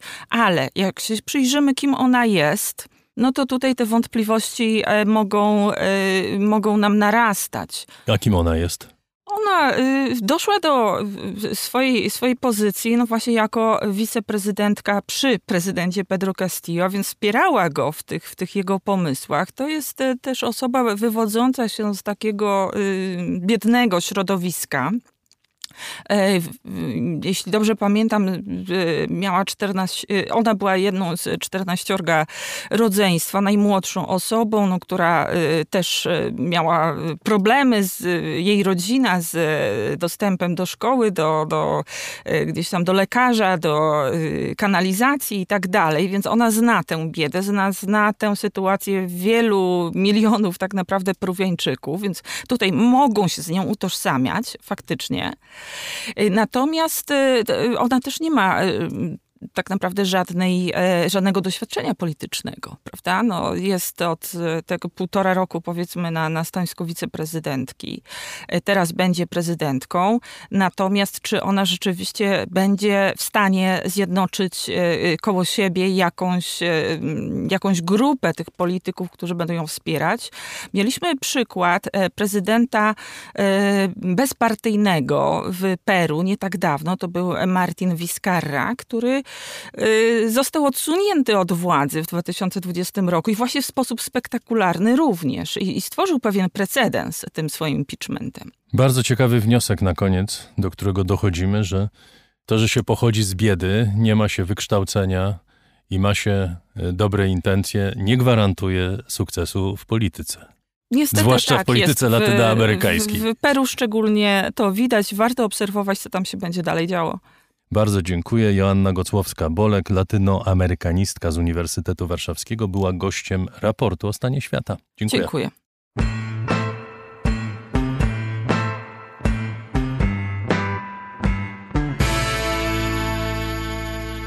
Jeśli odnieśli Państwo wrażenie, że dzisiejszy raport opowiada o losach ludzi co najmniej dziwnych, bo mówiliśmy o niemieckich ekstremistach, którzy nie uznają RFN-u, o peruwiańskim lewicowym premierze oskarżanym o założenie siatki korupcyjnej we własnym rządzie, rosyjskim handlarzu śmiercią, który sprzedawał broń równocześnie rebeliantom i rządom, które ich zwalczały. Jeśli tak Państwo myślą, to następny temat może pogłębić niestety dotychczasowe odczucia. Porozmawiamy o prezydencie Republiki Południowej Afryki, który zaplątany jest w skandal korupcyjny nawet jak na tamtejsze warunki dość niezwykły. Były szef Południowoafrykańskiej Agencji Bezpieczeństwa Wewnętrznego, Arthur Fraser, twierdzi, że współpracownik prezydenta Cyryla Ramafozy przywiózł nielegalnie uzyskane miliony dolarów z Arabii Saudyjskiej, Maroko, Egiptu i Gwinei Równikowej i schował je w sofie prezydenta w jego domu w Johannesburgu, a następnie przewiózł pieniądze z pełną wiedzą prezydenta na jego farmę, gdyż prezydent jest hodowcą bydła najlepszej odmiany. Pech chciał, że na farmę napadli złodzieje i ukradli te pieniądze. Ponadto Ramaphosa miał przekazać komuś, Fraser ujawnił nazwisko tej osoby, 20 milionów nielegalnych dolarów z innego źródła. Krótko mówiąc, prezydent ma kłopoty. Przychodził do władzy jako następca skorumpowanego Jacoba Zumy, ale ponieważ sam już wcześniej był milionerem, Wielu mieszkańców RPA uwierzyło w jego zapowiedzi, że nie będzie kradł, a wręcz przeciwnie, rozprawi się z korupcją w tym kraju. Jest z nami Wojciech Jagielski, reporter Tygodnika Powszechnego, autor wielu książek, w tym książek o Republice Południowej Afryki. Witam cię, dzień dobry. Dzień dobry. Dodaj może trochę szczegółów do tej historii, bo wydaje się to przedziwne. No, milioner, wielokrotny milioner, prezydent y, trzyma kasę w Sofie, potem ją przerzuca w jakieś inne miejsce. To jest chyba nawet za słabe na scenariusz z Lekarego, a dzieje się naprawdę. No to prawda, to prawda. To niezwykłe wydarzenie i prezydentowi Ramapozie strasznie trudno przychodzi wszystko wyjaśnić na tyle przekonywująco, żeby żeby zacząć rozmawiać o czymkolwiek innym, jak nie tylko o tej, o tej aferze. No, trudno powiedzieć, czy to jest afera korupcyjna, bo, bo tak naprawdę nic nie wiadomo.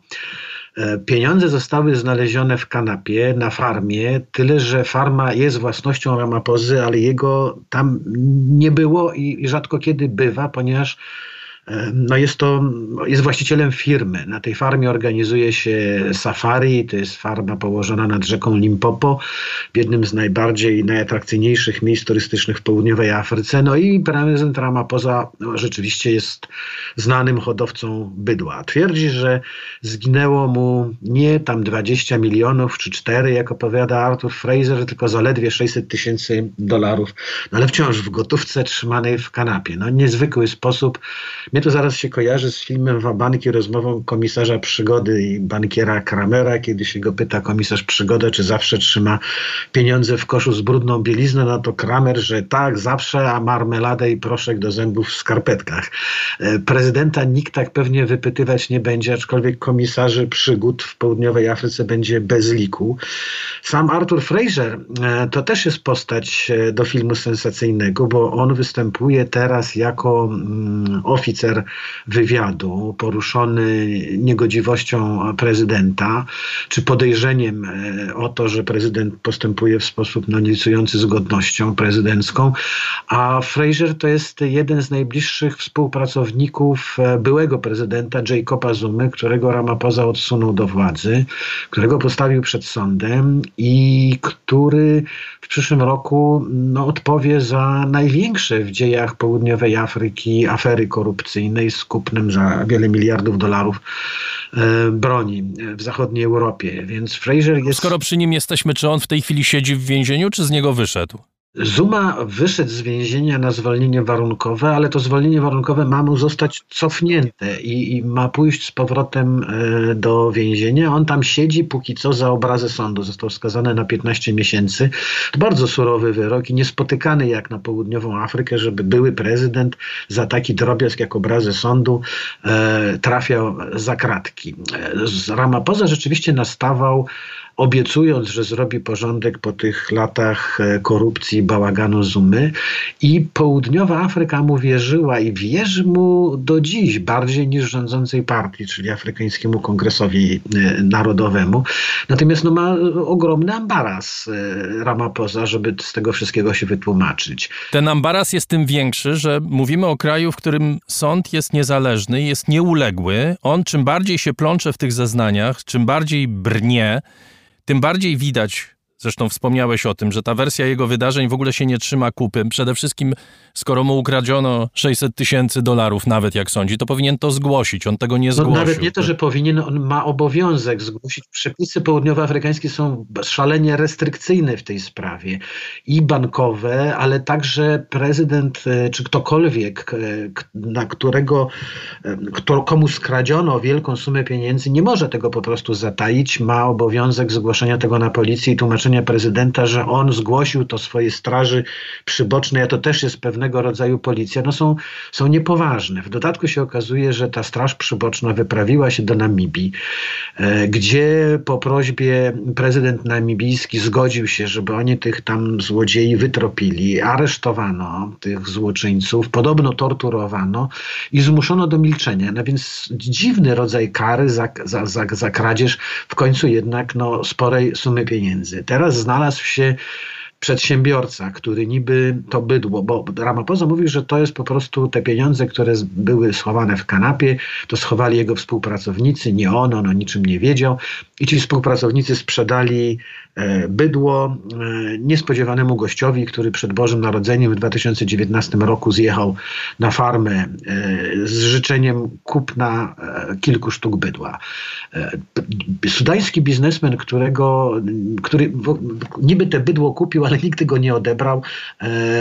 Podobno nie istnieje, tak? Ten sudański no nie, biznesmen. zgłosił się i udziela wywiadów się, prawo okay. na lewo, a to Guardianowi, a to telewizji Sky, gdzie opowiada, że faktycznie przyjechał do południowej Afryki, bo chciał spędzić święto Bożego Narodzenia z żoną, która pochodzi z południowej Afryki, ale jak przyjechał na miejsce, to się zorientował, że dom jej rodziny, tej żony, czyli teściów jest stary i mały, zupełnie niegodny jego i świąt Bożego Narodzenia, więc postanowił kupić jakąś nieruchomość nad rzeką Limpopo i pojechał tam. Zabrał, bo planował te prezenty, więc zabrał jakąś gotówkę ze sobą, którą twierdzi, że zgłosił na lotnisko, ale nie ma żadnych deklaracji, póki co nie znaleziono. No i on twierdzi, że nie, nie mógł znaleźć żadnej godnej nieruchomości, więc postanowił kupić kilka sztuk bydła swojej żonie w prezencie świątecznym. Wydał na to 600 tysięcy dolarów i mówi, że wielkie ola Boga dla niego 600 tysięcy dolarów to są drobniaki przy jego skali e, biznesów, jakie prowadzi. E, to wszystko to, to, to, to, to, to brzmi zabawnie, gdyby nie dotyczyło tak poważnej sprawy jak przyszłości południowej Afryki, bo można by powiedzieć, no skoro prezydent zachowuje się tak niepoważnie, to albo zostanie obalony, bo to sprawa grozi impeachmentem, wątpliwym, bo większość w parlamencie momencie ma Afrykański Kongres Narodowy, e, albo sam odejdzie i też podobno Ramaphosa myślał o tym, żeby, żeby zrezygnować e, z prezydentury. Tylko bieda w tym, że nie bardzo jest kto go zastąpić, bo jeżeli Ramaphosa odejdzie z urzędu, to wróci do władzy frakcja Jacoba Zumy, a to dla południowej Afryki oznacza, no nie powiem gwóźdź do trumny, ale no potworne kłopoty gospodarcze, bo kraj no, straci w oczach jakichkolwiek instytucji finansowych resztki wiarygodności. E, jakby nie patrzeć, mimo tego całego skandalu wciąż e, z Ramapozą wiązane są jakieś nadzieje, że on sobie potrafi zrobić porządek w tej południowej Afryce i trzeba przyznać, że poza tym skandalem, e, którego jest głównym bohaterem, to, to, te pierwsze, lat, pierwsze lata prezydentury no, radził sobie z rządami dosyć dobrze, tym bardziej, że przypadło to i na COVID. E, o tym, jak poważne są konflikty w południowej Afryce, to mogły świadczyć zeszłoroczne zamieszki. Myśmy o nich rozmawiali, mówili o tym, że to jest wynik COVID-u, kłopotów gospodarczych i tak to wszystko prawda, ale dziś okazuje się, że te zamieszki w e, Durbanie i w Johannesburgu wywołali zwolennicy e, czy stronnicy Zumy, żeby storpedować jakiekolwiek próby Ramapozy e, ukarania winnych tych arcyskandali korupcyjnych, jakie się było co bez liku za panowania Jacoba Zuma, więc to wszystko strasznie źle wróży południowej Afryce. Stąd też chyba to też o czym wspominałeś, że jest y, spora grupa y, mieszkańców południowej Afryki, która będzie bronić y, Ramapozy, prawda? Może przypomnij, skąd się ten człowiek wziął i dlaczego doszedł do takiego majątku, bo wydaje się, że on jest po prostu przedstawicielem tej klasy, która wyłoniła się wśród y, czarnych, zwłaszcza przywiązanych do władzy po 1994 roku, po upadku apartheidu i jemu doskonale poszło po prostu. Poza tym, że jest sprawnym operatorem i to zarówno politycznym, jak i biznesowym. Tak, no Cyril Ramaphosa na początku lat 90. uchodził za jedną, jednego z najwybitniejszych młodych przywódców Afrykańskiego Kongresu Narodowego. E, sam Nelson Mandela mówił o, nich, o nim e, wyłącznie w superlatywach. Ramaphosa był głównym negocjatorem czarnej większości podczas rozmów z białym rządem o przekazaniu władzy. E, jego uważa się za głównego autora konstytucji nowej południowoafrykańskiej która wciąż uchodzi za jedną z taką najbardziej postępowych. I wymieniano go jako jednego z faworytów do schedy po Nelsonie Mandeli. Ponoć sam Mandela widział, jemu najchętniej chciał oddać władzę. Ramaphosa jest byłym działaczem związkowym, prawnikiem. E, lata apartheidu spędził bądź w więzieniu, bądź w kraju. Nie wywodził się ani z tak zwanych partyzantów, ani z tak zwanych emigrantów, którzy wrócili po upadku apartheidu i to oni przejęli władzę. Polsce. Przegrał Ramaphosa rywalizację o władzę po Mandeli z Tabą Bekim. I Tabą Beki, żeby pozbyć się wszystkich rywali, którzy mogli mu zagrażać, e, złożył im propozycję nie do odrzucenia, to znaczy zaproponował, żeby zrezygnowali w ogóle z uprawiania polityki, zajęli się biznesem e, i skorzystali z akcji afirmatywnej, jaką on w latach 90. prowadził. Ta akcja afirmatywna stwarzała no, znakomite szanse czarnemu biznesowi. I Ramaphosa, ale nie on jedyny, zrobili fantastyczne kariery, e, zbili fortuny, e, nie dzięki jakiejś korupcji, jakiemuś złodziejstwu, tylko po prostu wykorzystując te sprzyjające im okoliczności. Okazali się, no Ramaphosa w każdym razie, e, świetnym przedsiębiorcą. Ale jak rozumiem, to był jego plan B, to znaczy on... To był absolutnie jego plan B, ale... Chciał zostać się, prezydentem tak mu wróżono. Czy on rzeczywiście widział w sobie prezydenta? Dziś ja odnoszę wrażenie, że, że, że chyba nie do końca.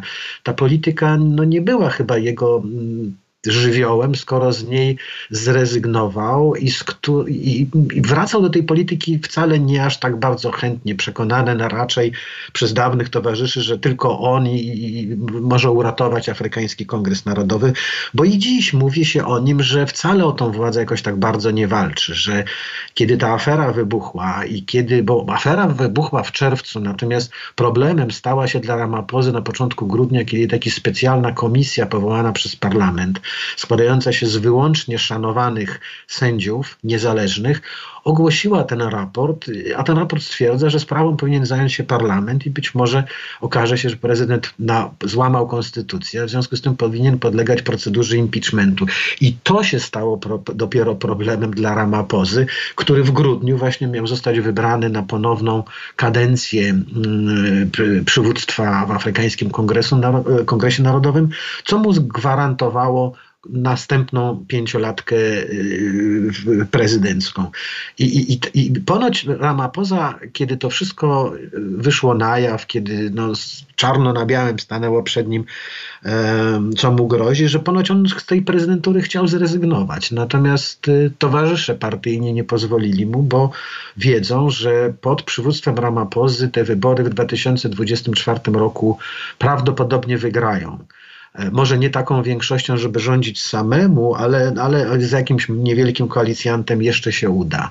Ale bez Ramapozy e, zdobędą być może jedną trzecią e, głosów, co może się okazać zbyt mało, żeby w ogóle nawet być rozpatrywany jako koalicjant. Więc myślę, że nawet przeciwnicy Ramapozy będą dzisiaj go bronić po to, żeby utrzymać się u władzy. Jeszcze na koniec chciałem Cię spytać o Janusza Walusia, wyszedł na wolność, zabójca komunistycznego działacza Chrisa Haniego. Został skazany na dożywocie. Dlaczego go zwolniono? Zwolniono go e, dlatego, że tak stanowią południowoafrykańskie przepisy, tak mówi południowoafrykańskie prawo. Sędzia, który nakazał władzom e, sądowniczym i więziennym zwolnienie Walusia, warunkowe zwolnienie Walusia, mówił, że południowoafrykańskie prawo nie było stanowione dla, dla tych, którzy walczyli z apartheidem, ale dla wszystkich i przed prawem wszyscy są równi.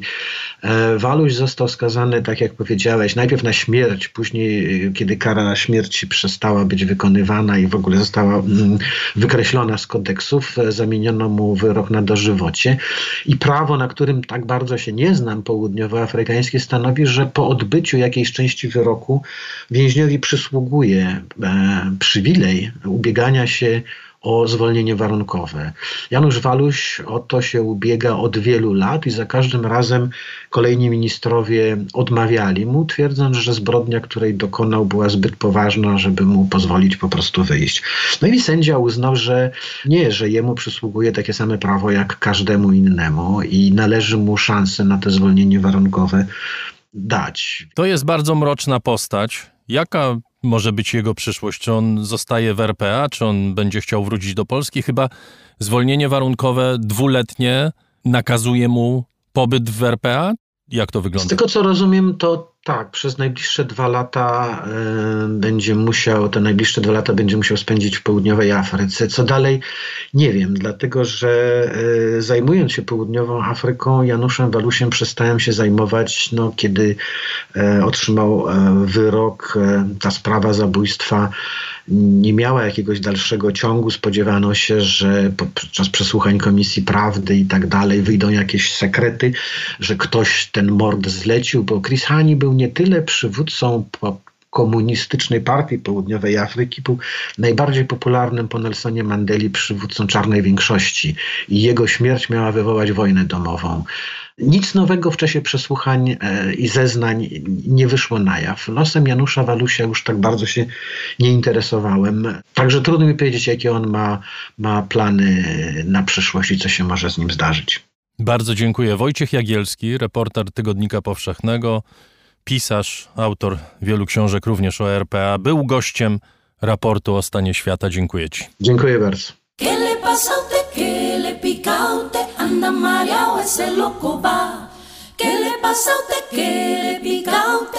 mareado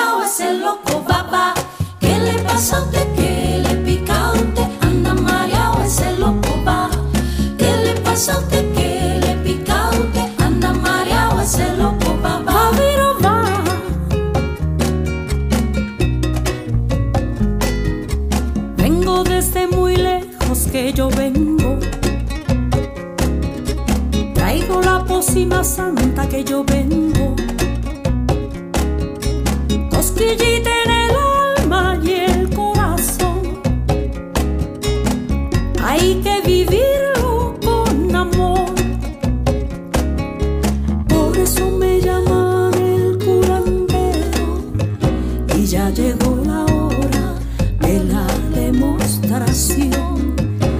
ya llegó la Oye, como dice, ¿qué le pasa a usted?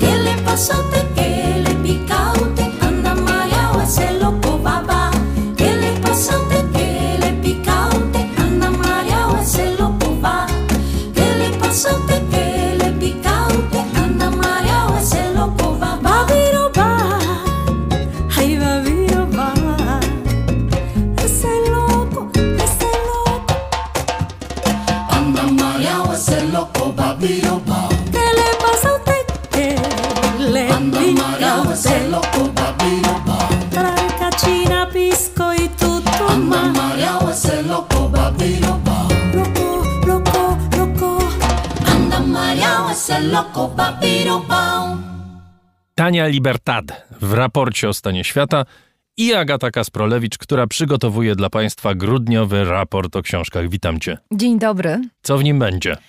Bardzo dużo romantyzmu. Bardzo dużo romantyzmu, bo kończy się rok polskiego romantyzmu. Nawet nie wiedziałem, że był. Ach, no. Bo nie jesteś romantyczny, najwidoczniej, Darku. E, a Jestem, to był, tylko to e, jest bardzo głębokie uczucie. No dobrze, ale to był rok poświęcony e, romantyzmowi w literaturze.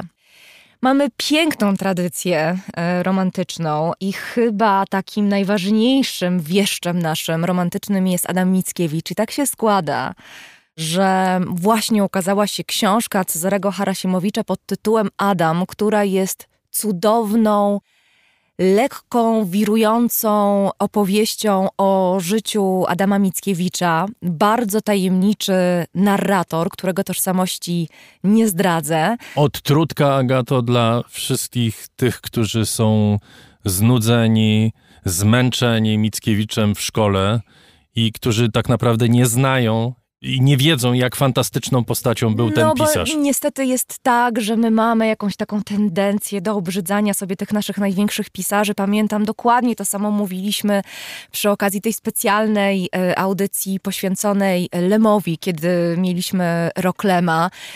Pamiętają wszyscy Państwo, pewnie przynajmniej z mojego rocznika, opowieści o pilocie Pirksie, które w ogóle nie nadają się dla tak młodego czytelnika w podstawówce, ale to jest y, cudowna literatura, to jest fenomenalna wyobraźnia i język przede wszystkim. No a jeżeli chodzi o Mickiewicza, to także niezwykły życiorys, bardzo też różnorodna twórczość, bo mamy utwory bardzo poetyckie, takie zanurzone w mitologii, mistyczne, ta świte, świtezianka, wszyscy pewnie też znamy, a z drugiej strony to jest człowiek, który był bardzo, bardzo blisko polityki, w którym życiu działy się przeciekawe rzeczy, które miały wpływ również na losy Polski. O tym właśnie między innymi jest książka Cezarego Harasimowicza pod tytułem Adam i ten tytuł nieprzypadkowy Adam, a nie Adam Mickiewicz, no bo właśnie Cezary Harasimowicz próbuje pokazać tego wielkiego poeta, którego zwykle widzimy w postaci wielkiego, pięknego, marmurowego pomnika jako człowieka z krwi i kości. I co jeszcze? Niespodzianki. Nie chciałabym za dużo zdradzać, ale Mickiewicz będzie jeszcze w jednej odsłonie. To chociaż hasłowo. To Mickiewicz w Stambule i tutaj kropkę postawię. Oprócz tego, już nie z tego krajobrazu romantycznego, ale bardziej ze świata współczesnego reportażu, książka pod tytułem Głusza Anny Goc. Anna Goc jest e, znakomitą reporterką Tygodnika Powszechnego i od wielu lat pisze już o ludziach niesłyszących. Ja ogromnie się cieszę na tę rozmowę, bo myślę, że będzie czymś bardzo ciekawym także dla mnie, dla osoby, która przez całe lata pracuje z dźwiękiem. Ja jakby od początku mojego życia zawodowego zajmuję się tym, żeby opowiedzieć świat dźwiękowo, a tutaj e, spotkam się z osobą, która bada świat ludzi, którzy nie słyszą i mam nadzieję, że to będzie fascynująca rozmowa. Książka jest świeżutka, wydana dopiero co. No i Darku, również e, od ciebie jeszcze e, Tak, jest jeden wywiad, który ja przyniosę. Mówiliśmy o poetach i mówiliśmy o dźwięku. Poeta liryczny, który pisał do muzyki. Jeremi Przybora. Ukazuje się właśnie nowy tomik jego nie poezji, tylko właśnie utworów y, prozą, krótkich utworów prozatorskich, krótkie opowiadania i listy. O tym opowiemy y, w wywiadzie z Konstantym Przyborą, synem Jeremiego. Opowiemy o twórczości ojca, opowiemy o jego zwyczajach, o sposobie, w jaki pisał, o tym, co czytał, bardzo ciekawe rzeczy, które nawet dla tych, którzy znają starszych panów, a zwłaszcza Jeremiego Przyborę, y, nie są wcale oczywiste. Także zapraszamy serdecznie. I skoro powiedziałeś o muzyce, to będzie jeszcze muzyczna niespodzianka, bo to jest grudniowy raport o książkach, a więc prezenty dla Państwa niezapowiedziane, e, takie dodatki, ale to już proszę poczekać do poniedziałku. Dziś, jako preludium do raportu o książkach również mamy rozmowę o książce, rozmowę, którą przeprowadziła Agata. Więc y, bardzo Ci dziękuję y, za to, co za chwilę będzie i zapraszam Państwa serdecznie na poniedziałek. Zapraszam również. Po 88 latach ciało zamordowanego przez białego policjanta aborygena zostało zwrócone jego rodzinie. Przez ponad 8 dekad zwłoki mężczyzny o imieniu Jokuna znajdowały się w muzeum w Adelaidzie.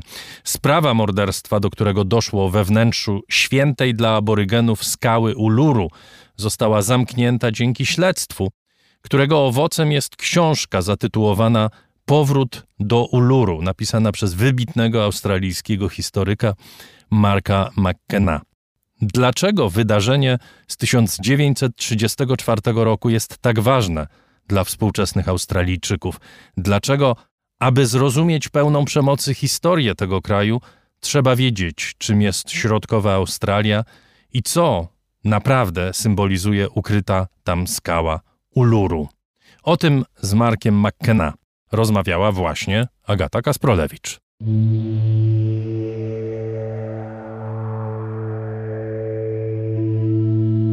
Gdy wyobrażamy sobie Australię w całości, to widzimy ją z góry, skartowaną.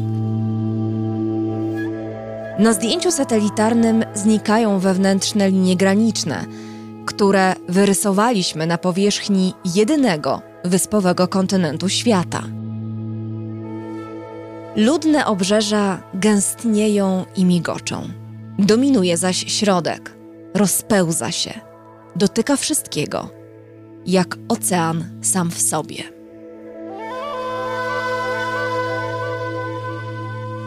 Od takiego opisu środkowej Australii rozpoczyna swoją książkę Powrót do Uluru jeden z najważniejszych żyjących historyków w Australii, Mark McKenna. Oto kraina, gdzie sylwetka każdego szczegółu terenu czy stworzenia, w tym także człowieka, uległa powiększeniu. Ich istnienie stawało się zarazem bardziej dostrzegalne i mniej istotne. Wszystko ulegało obnażeniu, a jednocześnie język i emocje były spychane w głąb. Ze słowami było tu skąpo – w ciszy rozbrzmiewały z wielką siłą, ale wobec tego ogromu wydawały się też trywialne. Ta kraina wymykała się wszelkim próbom opisania.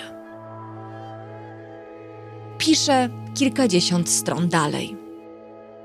Niełatwo opisać tę krainę.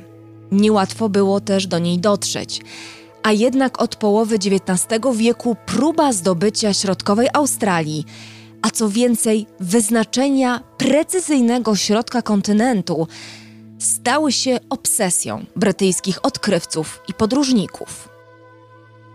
Dlaczego odnalezienie tego punktu, środka Australii, było tak ważne?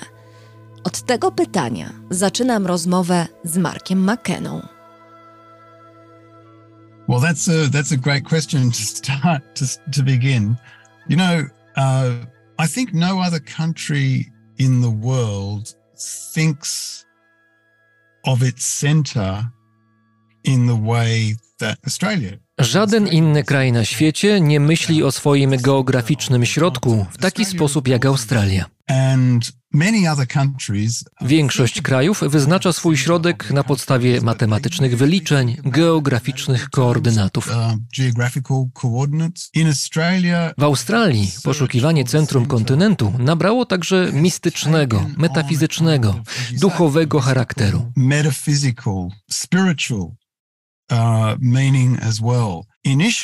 Pierwsi Europejczycy, którzy przybyli do Australii, czyli Brytyjczycy, osiedlili się głównie na wschodnim wybrzeżu i dalekim południowym zachodzie. Do połowy XIX wieku nie wypuścili się w środek kontynentu. Przede wszystkim dlatego, że podróż w tamtym kierunku była bardzo trudna. To bardzo suche, pustynne tereny. Przez lata brytyjscy odkrywcy fantazjowali, że środek kontynentu kryje morze.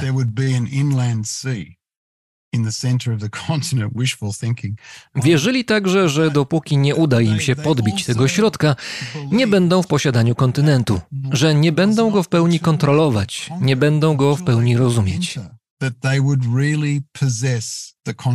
That they would really think they had control of the continent, that they really could think that they understood, that they knew the continent. Dlatego też moja książka zaczyna się od opisu tych poszukiwań, za którymi kryła się nadzieja na odkrycie czegoś, co pozwoli posiąść tajemną wiedzę. Mniej więcej w środku Australii, pośród piasków pustyni, znajduje się skała Uluru.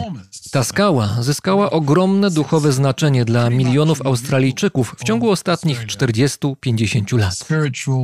significance for millions of Australians in the last 40 to 50 years.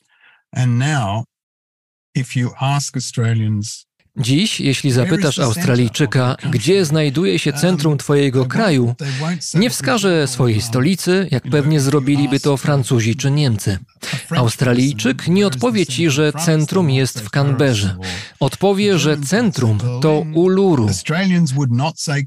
Uluru jest centrum duchowym, a także geograficznym środkiem kontynentu. Podobnie jak wielu innych Australijczyków, nie dotarłem tam, dopóki nie skończyłem 50 lat. Przez 7 lat mieszkałem w Europie, w Anglii, Irlandii, Niemczech, we Francji, ale nie widziałem centrum własnego kraju. Kiedy więc po raz pierwszy przebyłem drogę z Sydney do Uluru, czułem, jakbym się od czegoś oddalał.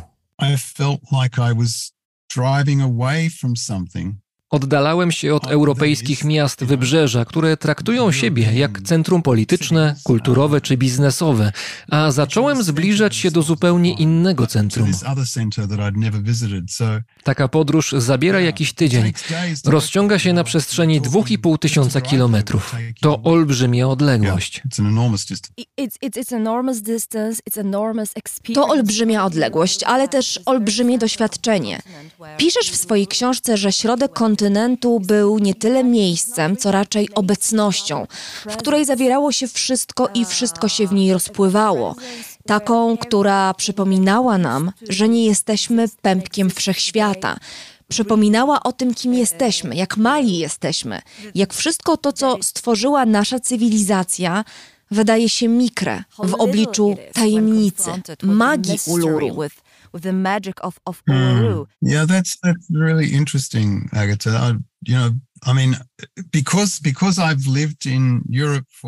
Ponieważ mieszkałem kilka lat w Europie, mam pełną świadomość znaczenia tych słów. Jeśli spojrzysz na piękne, stare europejskie miasta, Wenecję, Paryż, Kraków czy Pragę, zobaczysz, jak zapisana jest w nich tradycja i historia. W architekturze tych miast widzisz ślady kolejnych pokoleń. Kiedy zaś udasz się do Uluru, nic takiego tam nie odnajdziesz. Nie ma tam żadnych budynków, żadnej architektury, nic.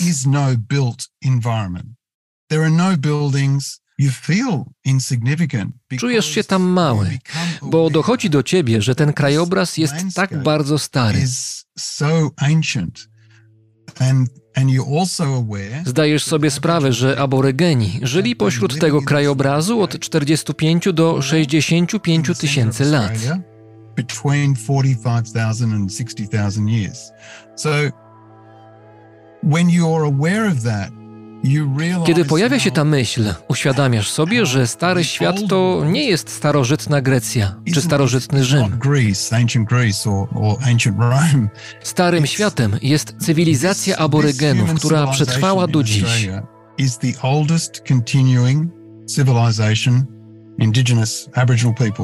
the oldest continuing civilization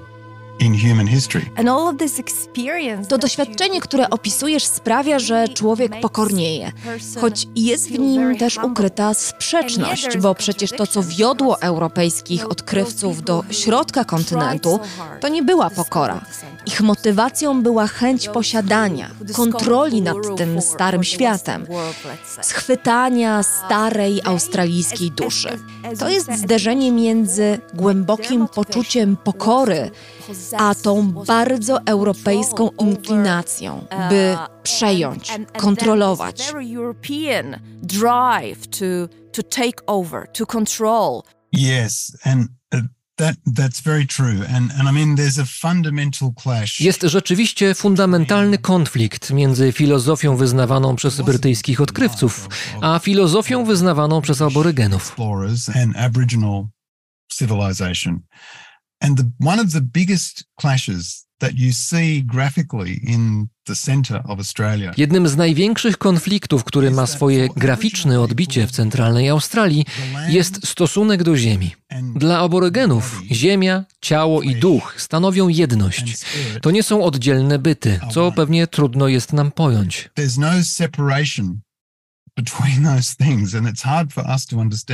Dla aborygenów ich kraj jest nimi, a oni są krajem. They are their country. Their country is them. Earth, sky and, and human flesh Ziemia, niebo i ludzkie ciało są jednym i tym samym. Kiedy Europejczycy przybyli do Australii, zaczęli stawiać ogrodzenia, mówiąc w ten sposób, że teraz ta ziemia należy do nich. Ponieważ potrafimy stawiać ogrodzenia, wytyczać granice, staliśmy się właścicielami tego terytorium. Te dwa sposoby postrzegania ziemi stoją wobec siebie w sprzeczności. Biali Australijczycy potrzebowali 200 lat, by zacząć rozumieć, czym dla aborygenów jest Ziemia. Na samym początku, kiedy przyjechali tu Brytyjczycy, wydawało im się, że aborygeni są nomadami, dzikimi ludźmi, którzy nie mieli żadnego prawa do ziemi, bo nie uprawiali jej, nie korzystali z niej w taki sposób, jak robili to Europejczycy. Jeśli dziś udasz się do środkowej Australii, nadal będziesz czuć, że jesteś częścią tej inwazji.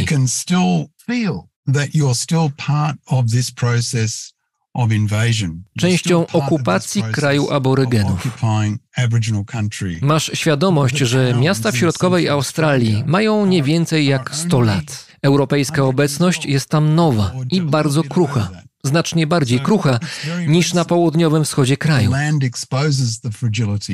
Ziemia środkowej Australii obnaża tę kruchość. Pradawny krajobraz uzmysławia, że wszystko, czego by nie zbudował tam człowiek, w każdej chwili może zamienić się w pył.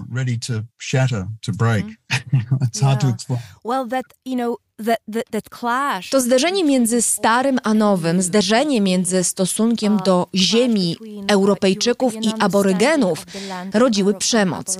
Jednym z najbardziej dramatycznych przykładów tej przemocy było wydarzenie, do którego doszło w 1934 roku. To wydarzenie jest także punktem wyjścia Twojej książki, inspiracją dla opowieści o Uluru, o środkowej Australii, a także opowieści o historii przemocy co stało się w roku 1934 i z czego wynika znaczenie tego wydarzenia?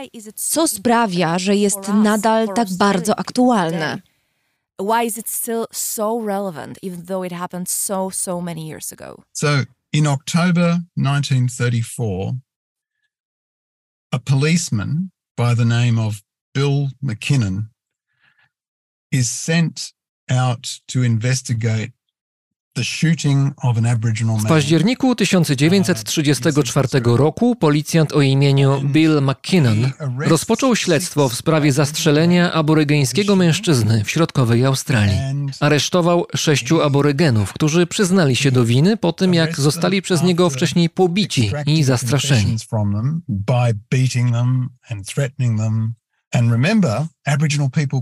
Pamiętajmy, że aborygeni w tamtych czasach nie mówili po angielsku lub mówili bardzo słabo. W każdym razie udało im się uciec. Pościg trwał 4-5 dni. Czterech aborygenów dotarło aż do Uluru, a jeden z nich ukrył się w jaskini znajdującej się w tej ogromnej skale. And one of those men he cornered in a cave at Uluru ten człowiek był ranny. Nie miał żadnej broni, był całkowicie bezbronny. McKinnon go namierzył, zastrzelił, wyciągnął z jaskini i pochował u stóp Uluru.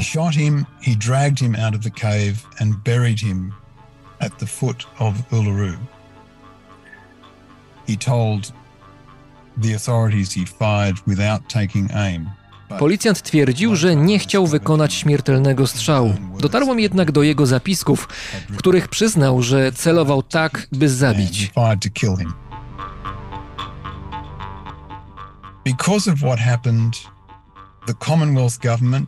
Rząd Australii stworzył komisję śledczą, która miała wyjaśnić, co się stało pod Uluru.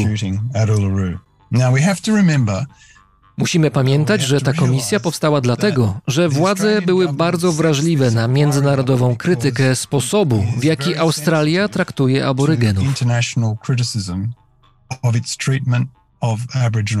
Także w samej Australii zaczęła rosnąć grupa ludzi zaniepokojonych losem aborygenów. I teraz uwaga.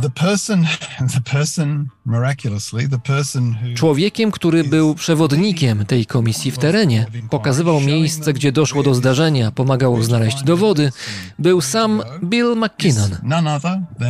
Bill McKinnon, the man they are investigating Człowiek, który był przedmiotem śledztwa, prowadził członków komisji do Uluru. Kiedy dotarli na miejsce zdarzenia, odkopali zwłoki człowieka, którego Bill McKinnon zabił. Ten zabity aborygen nazywał się Jokun. Ciało zostało zabrane najpierw do Alice Springs, a ostatecznie, jak udało mi się ustalić, trafiło do Adelaidy, do muzeum. Słowem, biały policjant zastrzelił aborygena, po czym komisja powołana przez rząd australijski oczyściła go z winy. Uznała, że nie było to morderstwo, lecz działanie prawnie uzasadnione.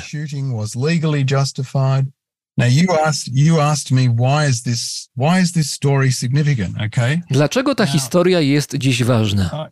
Zaczęliśmy rozmowę od wyjaśnienia duchowego znaczenia środkowej Australii. Ta opowieść jest fascynująca, bo podważa ideę, według której skała Uluru nie przynależy do historii przemocy tego kraju. It challenges the whole idea of Uluru as a place that is separate somehow from bo przecież do tego morderstwa doszło we wnętrzu Uluru. W miejscu, które dla wielu białych Australijczyków jest duchowym sercem ich kraju. Opowieść o przemocy i niesprawiedliwości była powtarzana na przestrzeni lat przez aborygenów. Oni wiedzieli, że policjant zamordował ich człowieka. Ta sama opowieść była także powtarzana przez białych, ale zupełnie inaczej.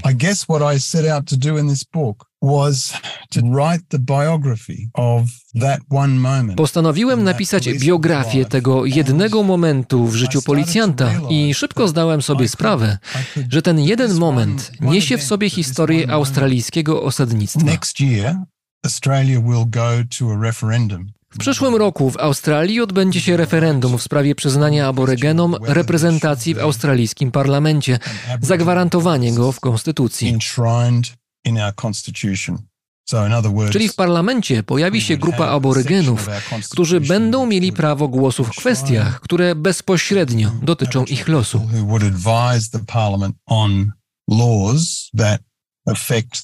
Taki jest pomysł. A gdzie był początek otwarcia o myśleniu o prawach aborygenów? W Uluru właśnie, w dokumencie zwanym Oświadczeniem Uluru z serca który został uchwalony w 2017 roku. Ludy tubylcze Australii domagają się uwzględnienia aborygenów w australijskiej konstytucji, co do tej pory się nie wydarzyło. Uluru ma więc ogromne znaczenie, nie tylko dla białych Australijczyków, ale także dla aborygenów.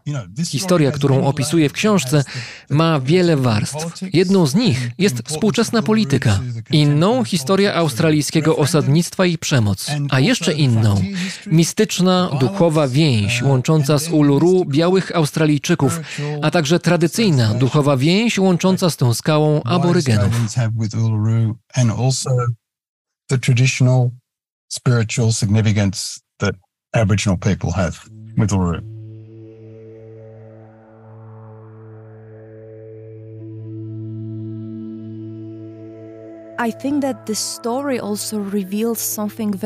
Myślę, że ta opowieść mówi też coś bardzo ważnego o naturze historii, a być może nawet y, o naturze prawdy. Pokazuje jakąś dramatyczną dwoistość. Mówisz, że twoja książka jest biografią jednego momentu, kiedy biały policjant zabił aborygena. Ten moment zaczął dziwną dwoistość w historii. Ta sama opowieść miała dwie zupełnie inne wersje. Jedna była opowiadana przez aborygenów, druga przez białych. Te dwie wersje tej samej opowieści istniały w tej samej przestrzeni, ale całkowicie oddzielnie. Co ta dwoistość mówi nam o naturze historii, o naturze prawdy? What does it tell us about the nature of, of history or even the nature of, of the truth? Well, I, I, you know how we were talking at the beginning about the different um, the different ways, the different concepts that Mówiliśmy wcześniej o tym, jak zupełnie inne podejście do Ziemi mają biali i aborygeni. To jedna z tych koncepcji, które ucieleśniają dwoistość historii. Kiedy pisałem tę książkę, odkryłem, że mam do czynienia z wydarzeniem, które jest opisane w historii Europejczyków i w historii aborygenów, a między tymi dwiema historiami nie ma dialogu, nie rozumieją się. Nie było między nimi żadnego połączenia. Działy się w dwóch różnych wszechświatach. Powstały w dwóch różnych kulturach, a te kultury nie słuchają się nawzajem.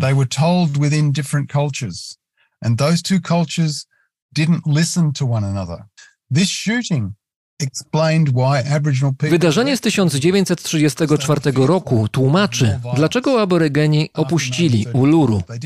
Bali się przemocy ze strony białych. Nie wracali tam przez 30 lat.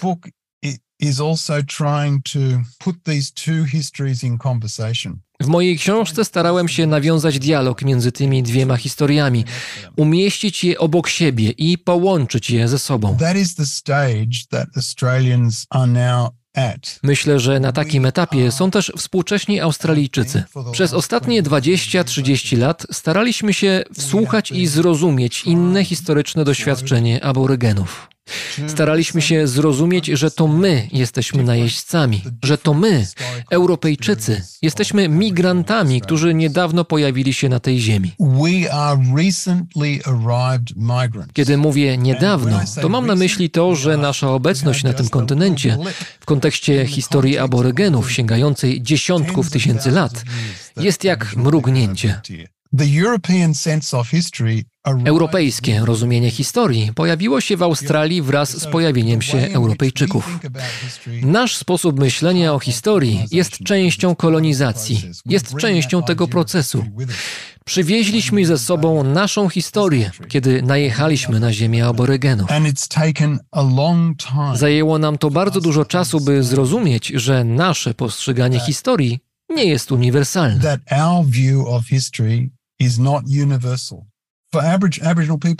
Na przykład aborygeni mają inne poczucie czasu.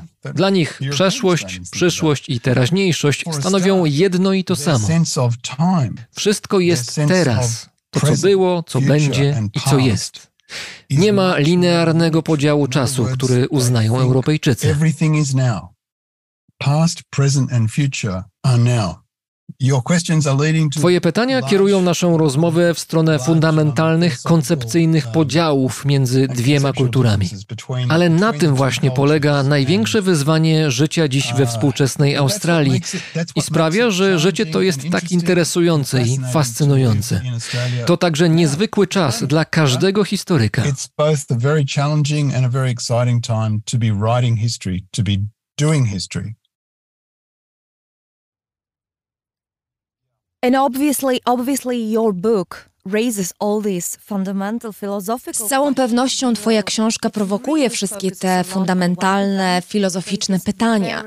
Ale myślę, że ta historia opowiada także o przemocy, o różnych formach przemocy.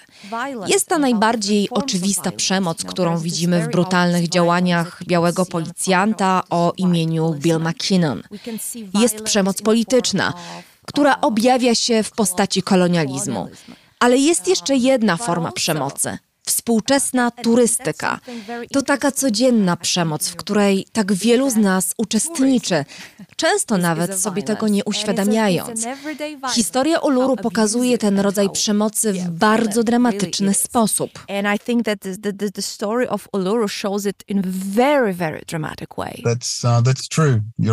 Masz rację. Moja książka kończy się opisem walki o to, by zamknąć drogę wspinaczkową dla turystów, która prowadzi na szczyt Uluru. Zdobycie Uluru było obsesją Europejczyków od momentu, kiedy zobaczyli tę skałę. Od lat 80. XX wieku, kiedy uruchomiono wycieczkowe loty na Uluru, każdego roku pojawiały się tam tysiące turystów.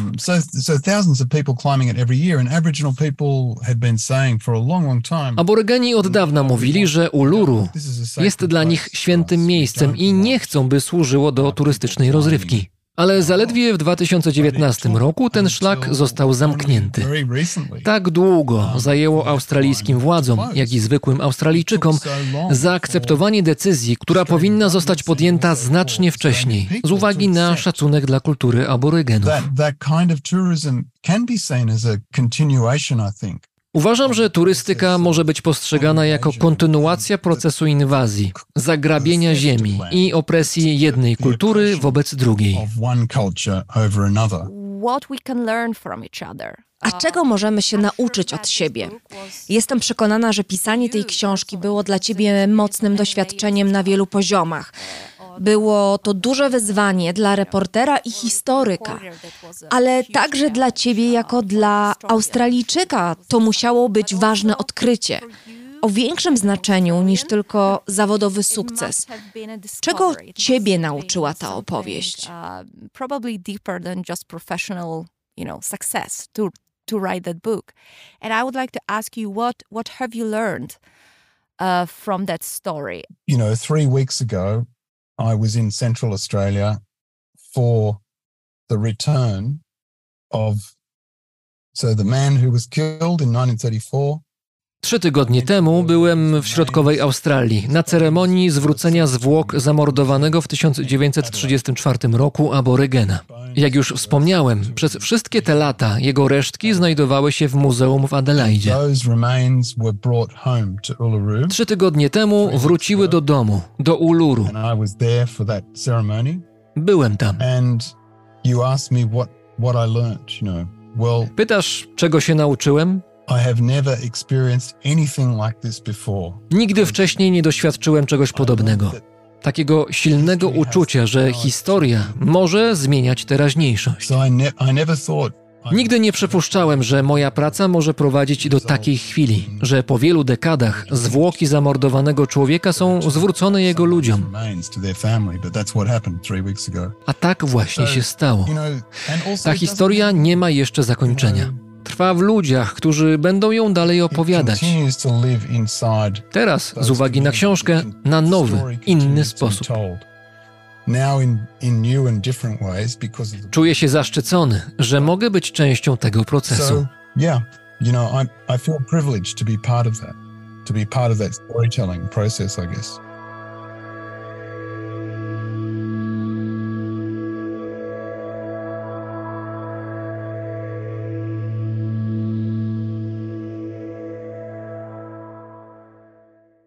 Australijski historyk i pisarz Mark McKenna. W rozmowie z Agatą Kasprolewicz książka Powrót do Uluru ukazała się nakładem wydawnictwa Artrage w tłumaczeniu Tomasza S. Gałązki. W nagraniu w roli lektora wystąpił znany Państwu Paweł Drozd, autor podcastu Brzmienie świata z lotu Drozda, którego słuchanie nieustannie Państwu polecam. I to już prawie koniec tego wydania raportu o stanie świata. Następny tydzień będzie raportowo obfity. W poniedziałek raport o książkach, w środę raport na dziś, w sobotę kolejne wydanie raportu o stanie świata. Zapraszam serdecznie, niezmiennie dziękując wszystkim naszym patronom za ofiarność, bez której tego programu by nie było. Adrian Bąk, Chris Wawrzak, Agata Kasprolewicz, Dariusz Rosiak, dziękujemy. Zapraszamy na przyszły tydzień, a na koniec jeszcze jedna peruwiańska gwiazda, Susana Baca. Adios.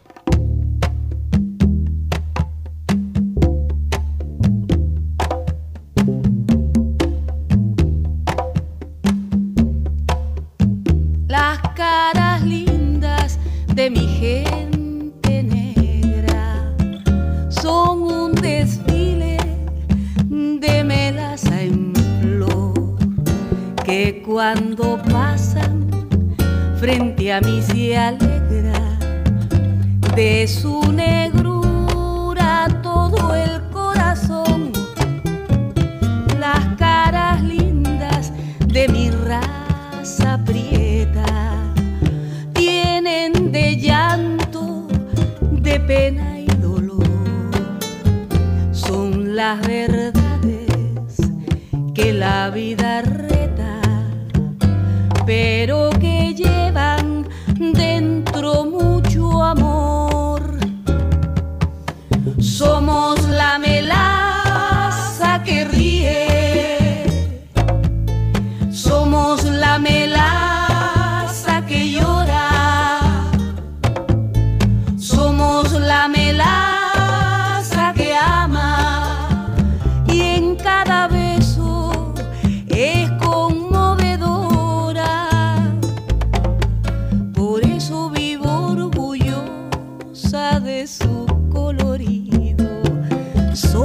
betún amable de clara poesía.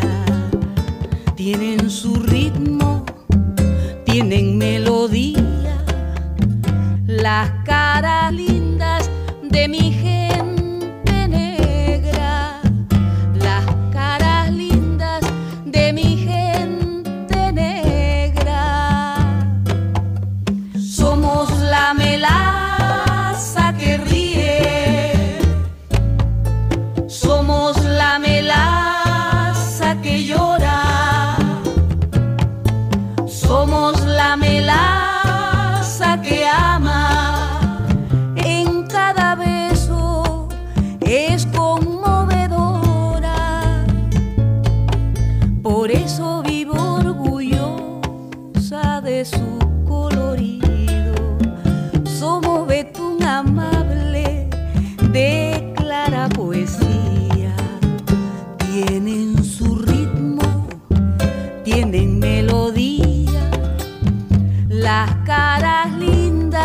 de mi gente negra tienen su ritmo, tienen melodía, las caras lindas de mi gente.